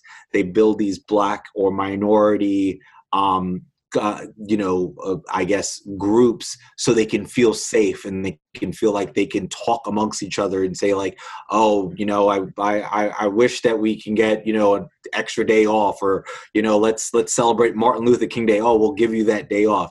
No, but actually empower them to do things within the company that can actually create change and and and and start giving and you know, I'm all about the right candidate, no matter their skin color, but you have to give them the opportunity to be the right candidate as well. Um, and those are the things that companies need to do, and they need to become accountable for it instead of these little false promises that they do and they throw and they donate because you know what those donations are? They're tax write off and that's what it is. Like mm-hmm. these things are donations. They're writing them off. They it's not like they're not getting back money or the, the the federal government is saying oh okay great. You you did that 10 million. No problem. We'll, we'll write off what what else is coming next to you. And it's it's the same thing and i'm going to throw a little covid in there but just like how these CEOs and CMOs were saying that I'm not going to take my salary for the year and but yet they they didn't mention that they're not going to take their bonus for the year. They didn't mention that they that last year they took home 43 million dollars. They they're they're these are all these false promises of what companies do and they're it's all these smoke and mirrors. And that's where i have media the media needs to hold them accountable and need to dig in and do powerful stories about how these corporations are literally enslaved it, is becoming enslavement all over again but just another version of it and taking advantage of their of their power. It's all these once again white guys with gray hairs and some that wear just for men. It's that all these guys need to be held accountable for for what they're doing, and, and I must say I have I, I give huge kudos to Serena Williams' husband. CEO of Reddit, and because he's obviously directly affected by this, because he has a beautiful, powerful black woman. But he, what his quote, eh, what he said in an interview is that his da- he worries about what his daughter is going to say to him when she grows up and says, "What did you do, Dad, during this?" And for that, and I don't even have a kid, but it gave me chills. And I think that's what a lot of people need to think to themselves during this time. What did you do to to actually create change here? Did you sit on the sidelines or were you actually sharing your voice, sharing experience? I'm not asking everyone to you know run out there and throw up your signs and you know give up your job and devote your whole entire time but there is something there that you can do to create change in this time because there's a lot of injustice that's happening to black people to minorities because this this country and unfortunately our government leaders are not taking care of what they're supposed to be taking care of and we cannot trust them. People are doing good things. I mean i'm hearing good stories. Like my sister works with affluent um, women uh, you know mostly caucasian in the fitness industry and she said that one of her clients shared a story that made her so happy that she it was supposed to be she's very wealthy and has her and husband and she was supposed to have this big party for like her 50th birthday party like and obviously covid that didn't happen. So the husband said what do you want? Like whatever you want like i'll give it to you. And she said that she gave the money to a black male so he can go through college and she's paying all his fees. So it's like you do what you can do. People are you know i'm not demonizing people who are not black. Like people are doing things and you can do it on your level. Just think about what you can do to contribute. You know i have a decent salary i make good money i can donate money not 50 million or whatever, but I'm donating what I can because I'm in a position to do that today. And that's how I want to help. And I'm signing petitions I'm doing what I can do. I personally can't be on the front lines because I have my daughter and I'm a single mom. So I'm saying, okay, what can you do every day? I'm sharing information, doing this talk, whatever. Like there is something you can do. But I just want to highlight that because people are doing amazing things right now and they are stepping up. It's not all doom and gloom. Like there is some positive things taking place right now. Good. I'm glad that you pointed that out, Janelle and I hear both of you, Barry and Janelle, on the corporate climate and things that need to change. So one is if you're, you know, a developer, if you're somebody in, in biz development, if you're somebody who implements social change and social good at your company or HR, you really should encourage your company to come up with a five-year plan and to hold your company accountable to that five-year plan, not for a tax write-off, like Barry said, but for the greater good of the community and like Barry said, what did you do in this time? I often ask people that all the time, every day, though. And I know you guys get that the three of us are always active in our communities. It doesn't matter where we are, what we're doing, how much money we make, or how little we make. It what matters is that we're doing something that feels good. Like Janelle, you represent women of minority with your business and their businesses, which helps to magnify the beauty of diversity. And if you don't know what else to do, you guys, one of the things I highly encourage is to start celebrating diversity. Like, stop fucking sitting in your little corner with your comfort. Like, it kind of bugs me because my dad is, you know, he's Polish American and he came here on a boat when he was a kid but he went out of his comfort zone. You know, he went to Japan to serve in the US military and fell in love with a Japanese woman that is still to this day proud to be Buddhist. He accepted that she did not want to change for him. And he's still Christian, and they will end up wherever they end up in this next life. But in this life, they have decided to say, I support and love you, and I support and love you, even if we don't agree on the same thing, which religion is a big deal. The color of your skin should not determine the way that you are treated by others. So the next time you go out, I want you guys to think about being kind to anyone of any race and any background, because kindness and empathy and compassion for other people is the only thing that we need right now. Like Barry and Janelle said, listen, educate yourself. One of the books that changed my perspective in the food industry that you guys know was this Yes Chef book by Marcus. Here we go. Samuelsson. You know, I interviewed him for his work that he does within Harlem it's so easy to go and eat, order a meal, you know, support a different community. And if you if you're in a predominantly white neighborhood, I want you to go and do something for others. And like Janelle said, you can make a donation from your home now. So I made a donation to the Boys and Girls Club and I, I wrote in it, this is for Barry and Janelle, you know, because they're taking time for me on Monday. So I'm going to make sure to make a donation for the kids where they learn about racism at an early age, but they also just play and grow and thrive together as innocent children. So now that we're winding down to the end of this, and thank you guys for calling out co- corporate culture. Um, we were saying earlier, Barry, that we wanted everybody to become an ally and to truly listen. So let's go through some actionable advice. So people take your um, notepads out, you guys, and your pens. I want you to write these things down, and they're really easy because the three of us have done them already. Um, but I want you to all take action because without action, we're not able to actually implement change. So, uh, if you could give us a list of some of your favorite resources, movies, books, and or effective forms of action that you believe anyone can do, regardless of their background, race, color, creed. That's what we want to do because that's American. You want to jump in now first? Um, I think the first thing is, um, you know, you should definitely connect with uh, people that are different from you, um, because it, it, it helps you un- understand what's what's going on, um, both racially and culturally.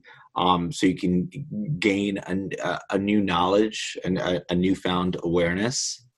Um, you know, there once again there is the wonderful thing called Google. So you can always just type in how to, you know, what you should read, what you should watch. Um, there is a slew list of books and um, movies that you could watch about um, the from documentaries to nonfiction to based on uh, on real events uh, of um, either injustice in America, um, amazing authors like Angela Davis, um, but as well as um, what I think is is really uh, interesting and probably will be a rude awakening for for to, to educate people. Um, and Candice, I'll, I'll we'll, we'll send you send you the link. Is um, to understand what your biases are um, and, and, there is um, there is a, a, Harvard bias test that that people can take uh, because we're all built on certain bias or prejudices uh, because of our background, our social and economical, racially, and moving forward. Because I think sometimes you also have to understand where they came from and and and and, and what made you that way. Um, so I think you also have to start with working with yourself before you can become a better person or a better friend to another person as well. Um, so I think that there's there's a lot of different ways for people to become better um, out of this, and I think also just gathering this lovely, friendly conversation amongst you know I, I have the pleasure of being the only male here, but these are two amazing women that also have great perspective of, of and helps me understand, you know, your guys' point of view, and hopefully my point of view helps you understand being a male and being a black male in America. I'm just going to focus more on social media and what I think is a because that's the easiest place to, for people to connect. There's a guy on there called Shaun King. I think it's S H A U N King. He is like a good source of information. He started with like 1.4 million followers, and now in like a week he's like at 3.4. So he's been sharing a ton of information about what's going on uh, and positive news too. So he's a good person to follow. And he just launched a, a project called the I think it's called Grassroots Law. It's a handle that you can um, follow on Instagram and you can sign up you, you sign up and you can don't um, either donate money or your time. Like i signed up for this. Like you look at your skills that you can bring you. You're a good people person you're a good organizer.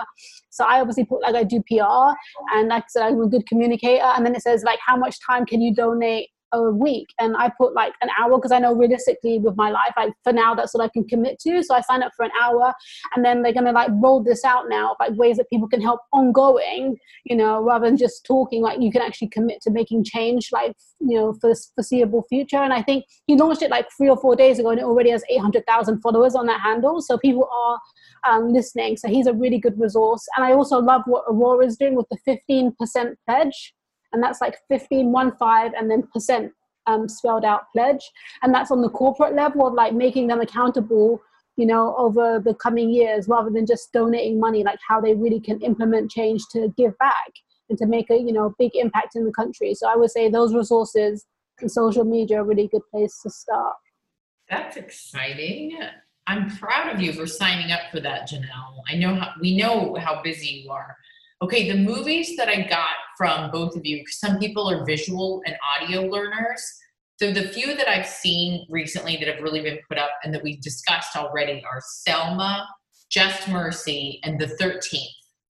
Is that good for our list? Okay.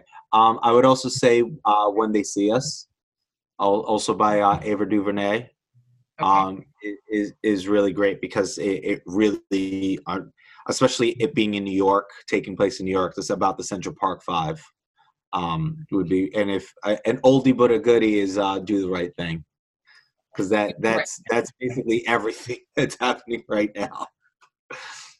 Okay, and just for fun, I'm always going to throw "Coming to America" in there. that's a classic. It needs to be on the list. I I can't. I I wish I had a fucking video of these two little Asian girls strapped to the TV while the woman's like, Your royal penis is clean, Your Highness. I want to see what our faces look like. They're, you guys, they're laughing right now. You just can't hear because we're on Zoom. laughing really hard about that. I, I think I might watch that tonight. Yeah, why not? And the in-laws. Exactly. And tape their their faces on that part. Um, true. No, truly, that was a that was what made me who I am. Like as a kid, like it just I love the culture, and you always want to. You need to give back to the cultures that gave to you. So one other thing we forgot to touch on, Barry, you brought this up in our friend conversation, but I want people to hear it because you worked as a you were a higher up at the NBA, and we were so proud of you when you got that gig. You helped me to come speak at the NBA. I remember Janelle came with me. You have always, both of you have always been there for all of my book launches and all of the e news, you know, shenanigans I've done. But Barry, I wanted you to talk about the representation where people come to you to ask for things and we know the easier solution is actually hiring more minorities that speak to the culture in which you are representing. So when you talked about being in the room, people yeah. asking you to okay someone's cultural diversity just because you look like them. I want you to share a little bit of that and how we can change that in American culture. Yeah, um, I guess the story is that me being in communications um, department, um, I was the I was at, at that given moment. I was there for seven years, so um, initially I was the only um, you know higher up direct level um, comms person that you know dealt with players directly, teams directly, um, as well as our CMO directly, and had to give okays about, you know, is this is, is this racially okay? Sorry, I'm putting up quotes like people can see me right now, but but um, and because a I look like the players, um, I talk like the players um, but it's then also in a group of predominantly white people, both male and female. Um, it was weirdly an honor because uh, since I was the only voice, but why was I the only voice? And and I always one of the biggest questions that I always made sure to ask was that have any of you discussed it with any of the players and that was always like oh why would you why would we discuss it with the players i'm like well they are the actual asset of the league that's what this league is made is made out of um so for them not to have that bigger understanding I think it was just plain ignorance as opposed to not wanting to wanting for it to happen, but they need to give opportunities in these departments at the league level as well as the team level. It could it shouldn't be just that players are there just to shut up and dribble as you know LeBron LeBron was told during an interview um, and they shouldn't be just coaches. They shouldn't be just doing the sport. They should also have a seat at the table or seats at the table from the front office at the at the um, at the teams, but also um, at the league, because then you can actually have an understanding of where these players are, are, are where they're coming from. And finally, I think the NFL is waking up to it because you know, but their commissioner, Roger Goodell, is now jumping on that wagging and saying, hey, players, we we understand where you're coming from. He does not know understand where they're coming from, but other players understand why Colin Kaepernick took a knee. It's not about the flag. It was about injustice that was happening in America. And unfortunately, a white quarterback had to get burned by what he just said, Drew Brees, about thinking that what is happening right now was all about the flag again. And he just, and it, it was a plain ignorance again. And until he got so much backlash, he then sent an apology. And guess what? His even teammates said to him, I, I can't I can't play for you if you don't understand what, uh, what why this is happening or why we're doing this and I think that's where we need to have conversation we cannot make assumption about what another person is going through and that's where especially these sporting leagues need to have players and people of color in executive positions at the team and league level because that will help those rich owners understand that there is a bigger thing than just a sport that's happening. Sport is not a sport anymore. It's it's part of culture. It is part of popular culture. It is part of political culture it is it is no longer about who wins or loses on the field it's about what you're actually saying to a whole entire community in this country. And these are great talking points too, Barry, for the Olympic Games coming up that were sadly postponed this year. You know, the athletes need to have more of a voice. They are the front line. You must give it to them. Their representatives cannot be this, you know, lineup of people that have no idea what it's like to actually be on that court. So another great resource I know it did so well during COVID was watching The Last Dance is sort of seeing this moment captured in time.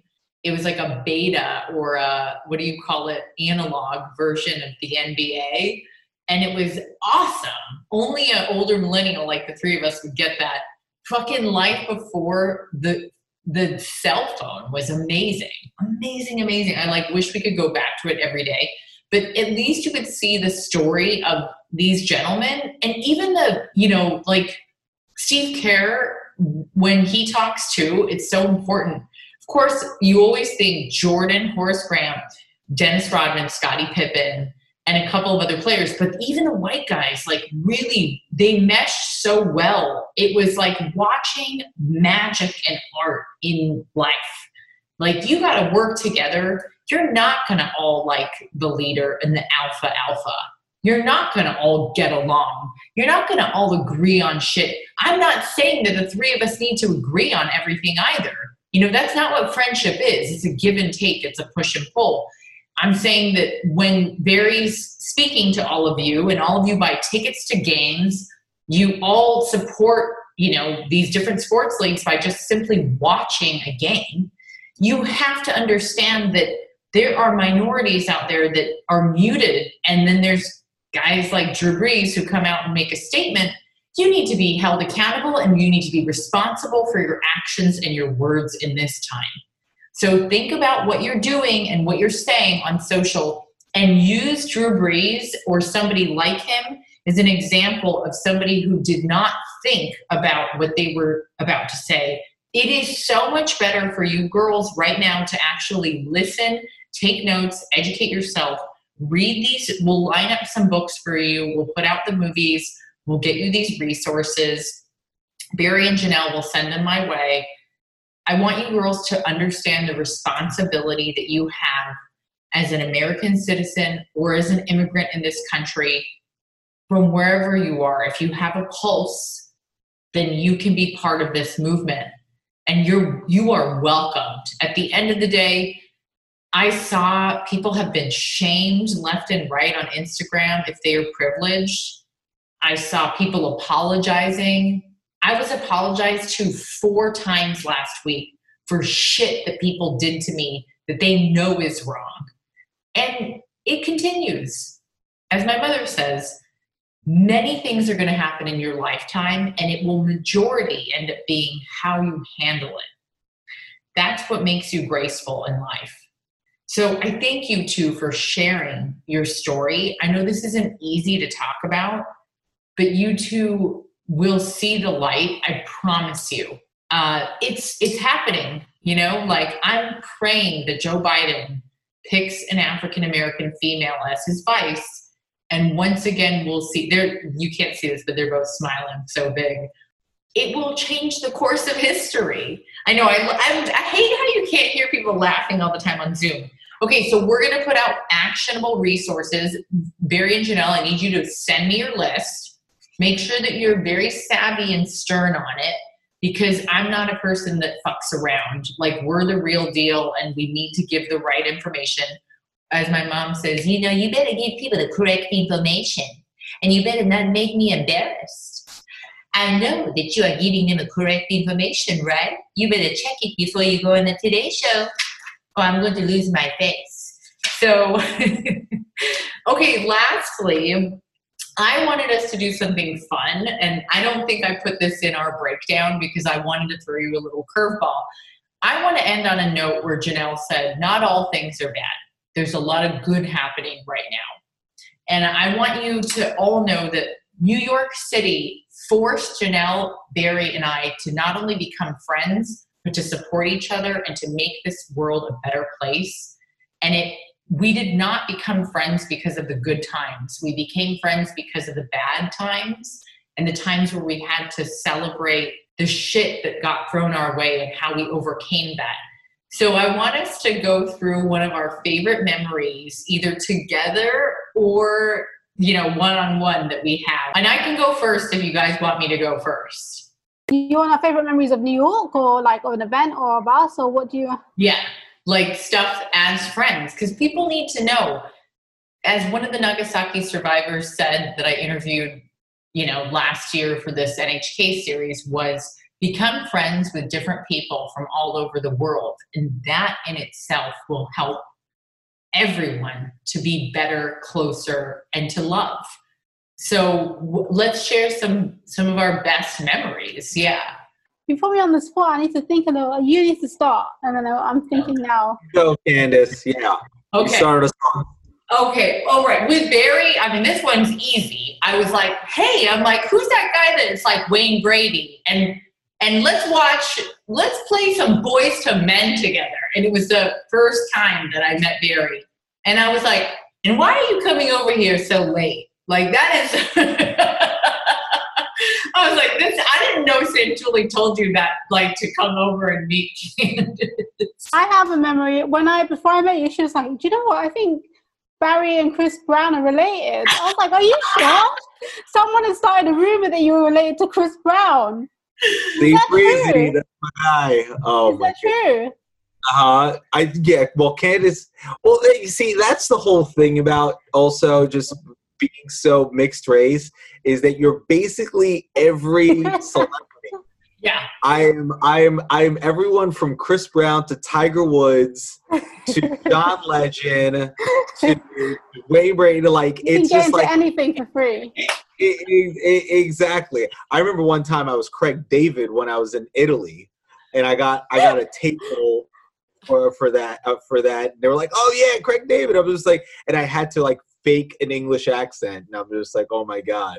Um, but I think my my I think I have so many beautiful memories with with with both of you. I think a I think it was an honor and so awesome to to be at the the Nasdaq and ring ring the bell. Yeah. I think Okay. that was super beautiful. Um, I think also doing being part of so many of Candice's um, book launches, and for some reason they always had a torrential downpour. Um, so true. like it was like always the summer, but yet it was still downpouring rain.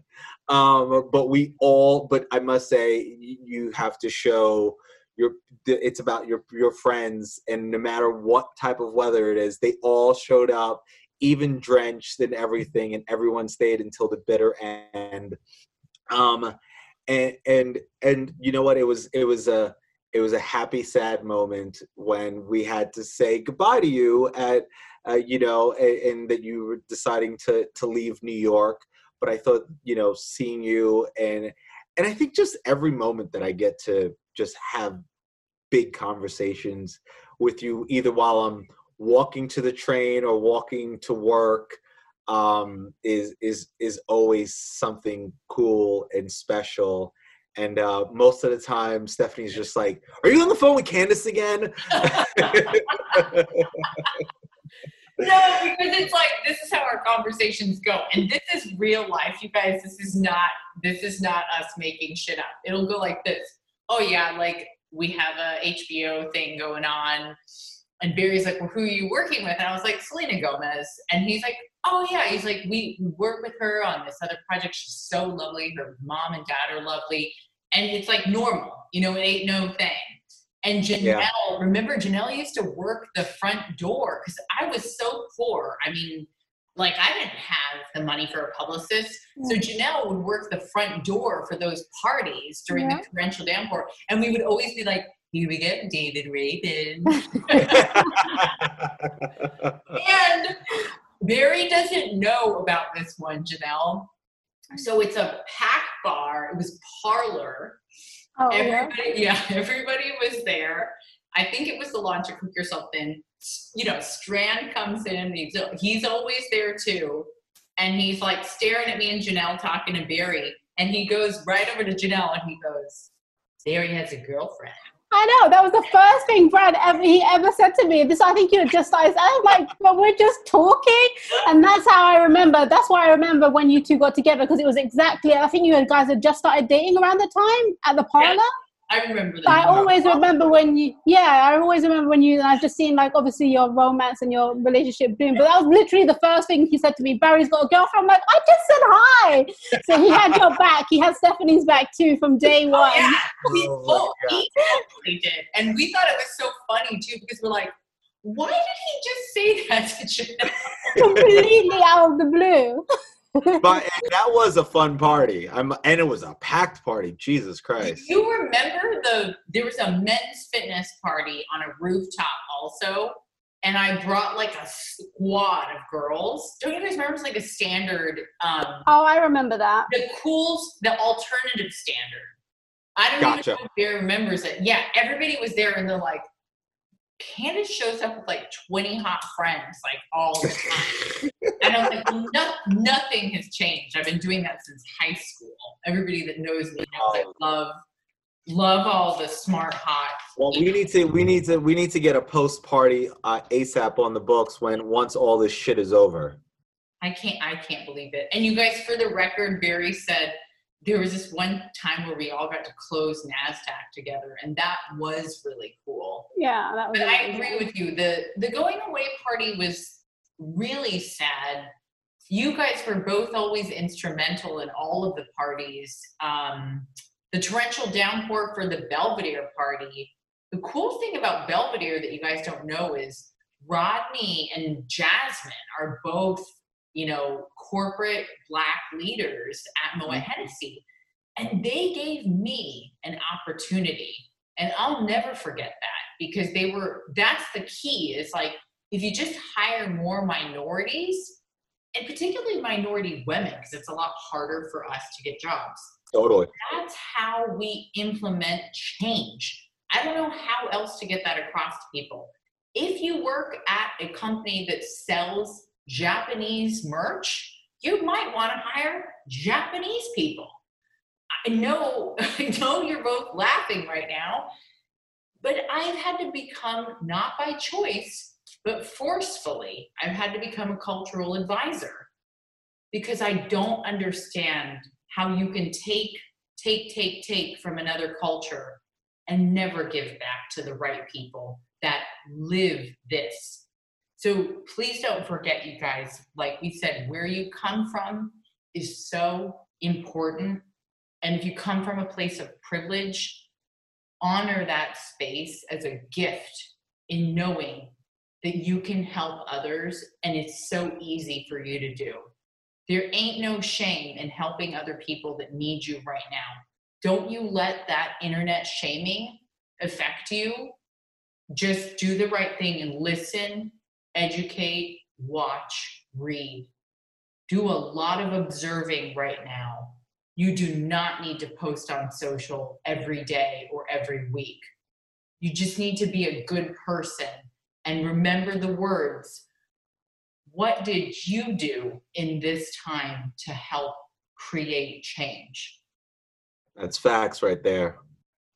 Thank you, Candice. Thank you, Candice. Thank you, Janelle. Thanks, Thank Barry. you, Janelle. And by the way, you killed it at the NBA because they came out of that whole situation amazing. they need you over the NFL now. Um, see this mess up. The I whole We- is off the record, Candice. no, no, we got to keep this in because This- hire both of you, and they need to marry Janelle. And they need to you know, get Barry a C level office. I mean, we always said Barry was going to be the mayor of New York. Remember? oh, you guys. I, I, I- I think right right now everybody wants Cuomo. Well, Blasio's still he's still working out himself, but you know, I I, I will be the mayor. Cuomo doesn't want to run, does he, for any politics? No, No. I, you know, we all we, we I think he has a lot to to chew on. and I think he probably Yeah. wants a a, a, Normal a vacation this Yeah. from this situation. But I'll be a mayor of of our friendship, and Oh, yeah. it's so beautiful to to to be part of this. Um, no matter the circumstances, this I think this brought us even closer together. Yeah, for sure. Um, and just well, it was and I- good learning about everyone's background, to be honest. I didn't know you were a Trini guy. So we'll go on, you know. I know, this Caribbean vibe. but Stephanie always found it really. She was just like, like when I would speak to like my family members, she's like, "Hold on, why you speak that way?" Wait. it's you like know, another language. exactly. It's a whole, even though it's still English, like it's a completely different Yeah. language. She's such You know- a good girlfriend.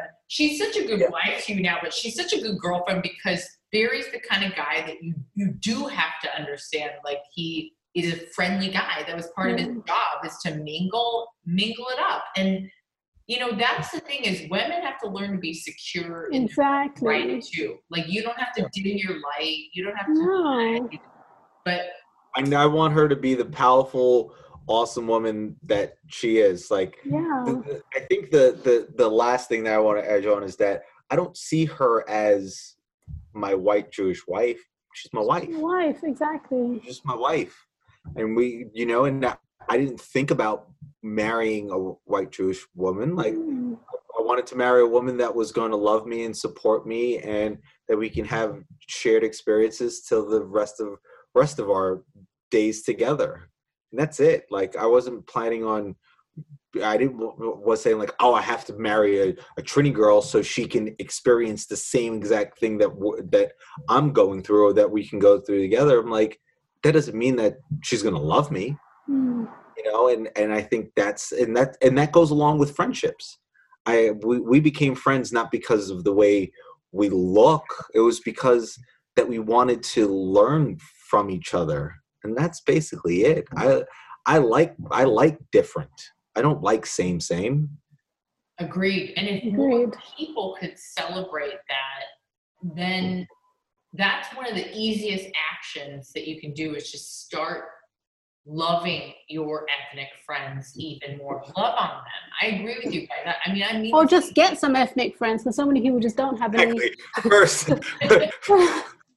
to do list. Because I've been, you know, I think oh, social media has made me more conscious. And I scrolled through people's feed. I'm like, I literally am your only black friend. I'm like, oh, okay. oh, oh yeah, just it's like literally out of like a sitcom. You're like, okay, and there's like it's like straight about a friend. It's like, oh, Miranda was the only one to ever have a black experience. Yeah.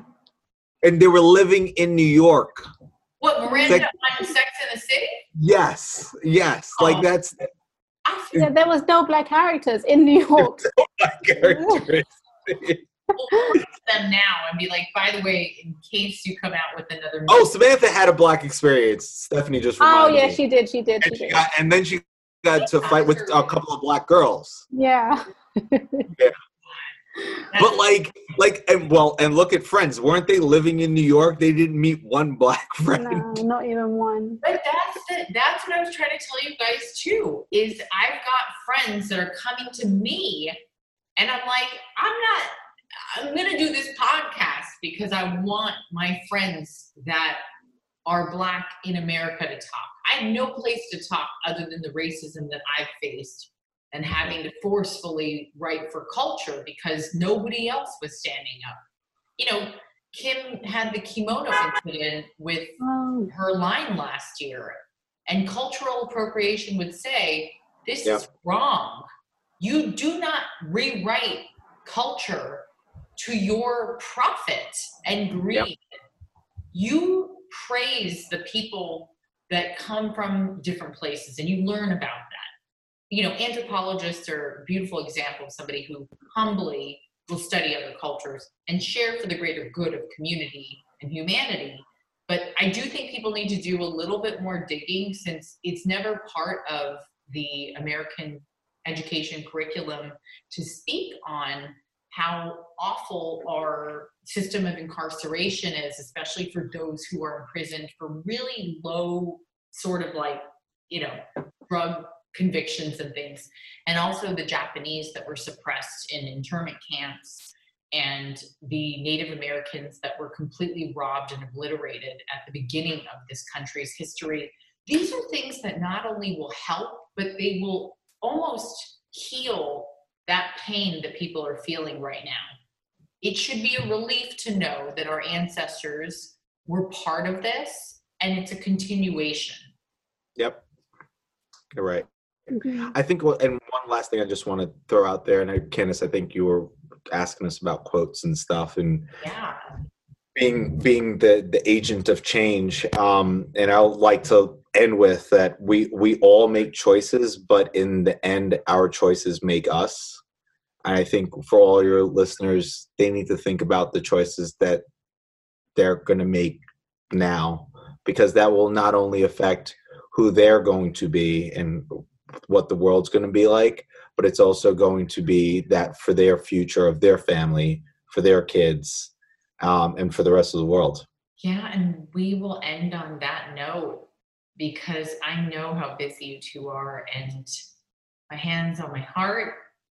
Uh, I am going to say a prayer right now with you both that we pray over this country and for the future of this country and the people of this country and the world, and that we find the golden cracks and the beauty in the broken parts of the world right now, and that we work on healing together and we come together and we remember the last words of George Floyd that justice should be served, and also we must create change to make sure that this doesn't repeat itself again and that we find grace and humility in the process, that we all do uncomfortable things right now, and that we make sure to think about, like Barry said, the choices that we make every day. And if you don't know, then we ask God to open the eyes and minds and hearts of everyone out there to ask for help, to listen, And we will always know that education is paramount to the success of anything. So we pray that everyone, especially the underprivileged children in inner city neighborhoods, gets the right information and the right education and the right health care that they need. And for anybody who is suffering out there right now, we pray that you heal and you find peace and light. And you can reach out to any of us anytime if you need anything. Um, and whatever you believe in, that's what I always say is a okay with me. Um, in Jesus' name, amen. Amen. Amen. Thank you so much, Candice. Thank you, Candice. I'm gonna send all that stuff to you now before I forget what I said. Yeah, please. and you guys have a great week. And I'm going to try to put this recording and podcast tomorrow for Tuesday. So stay tuned, okay?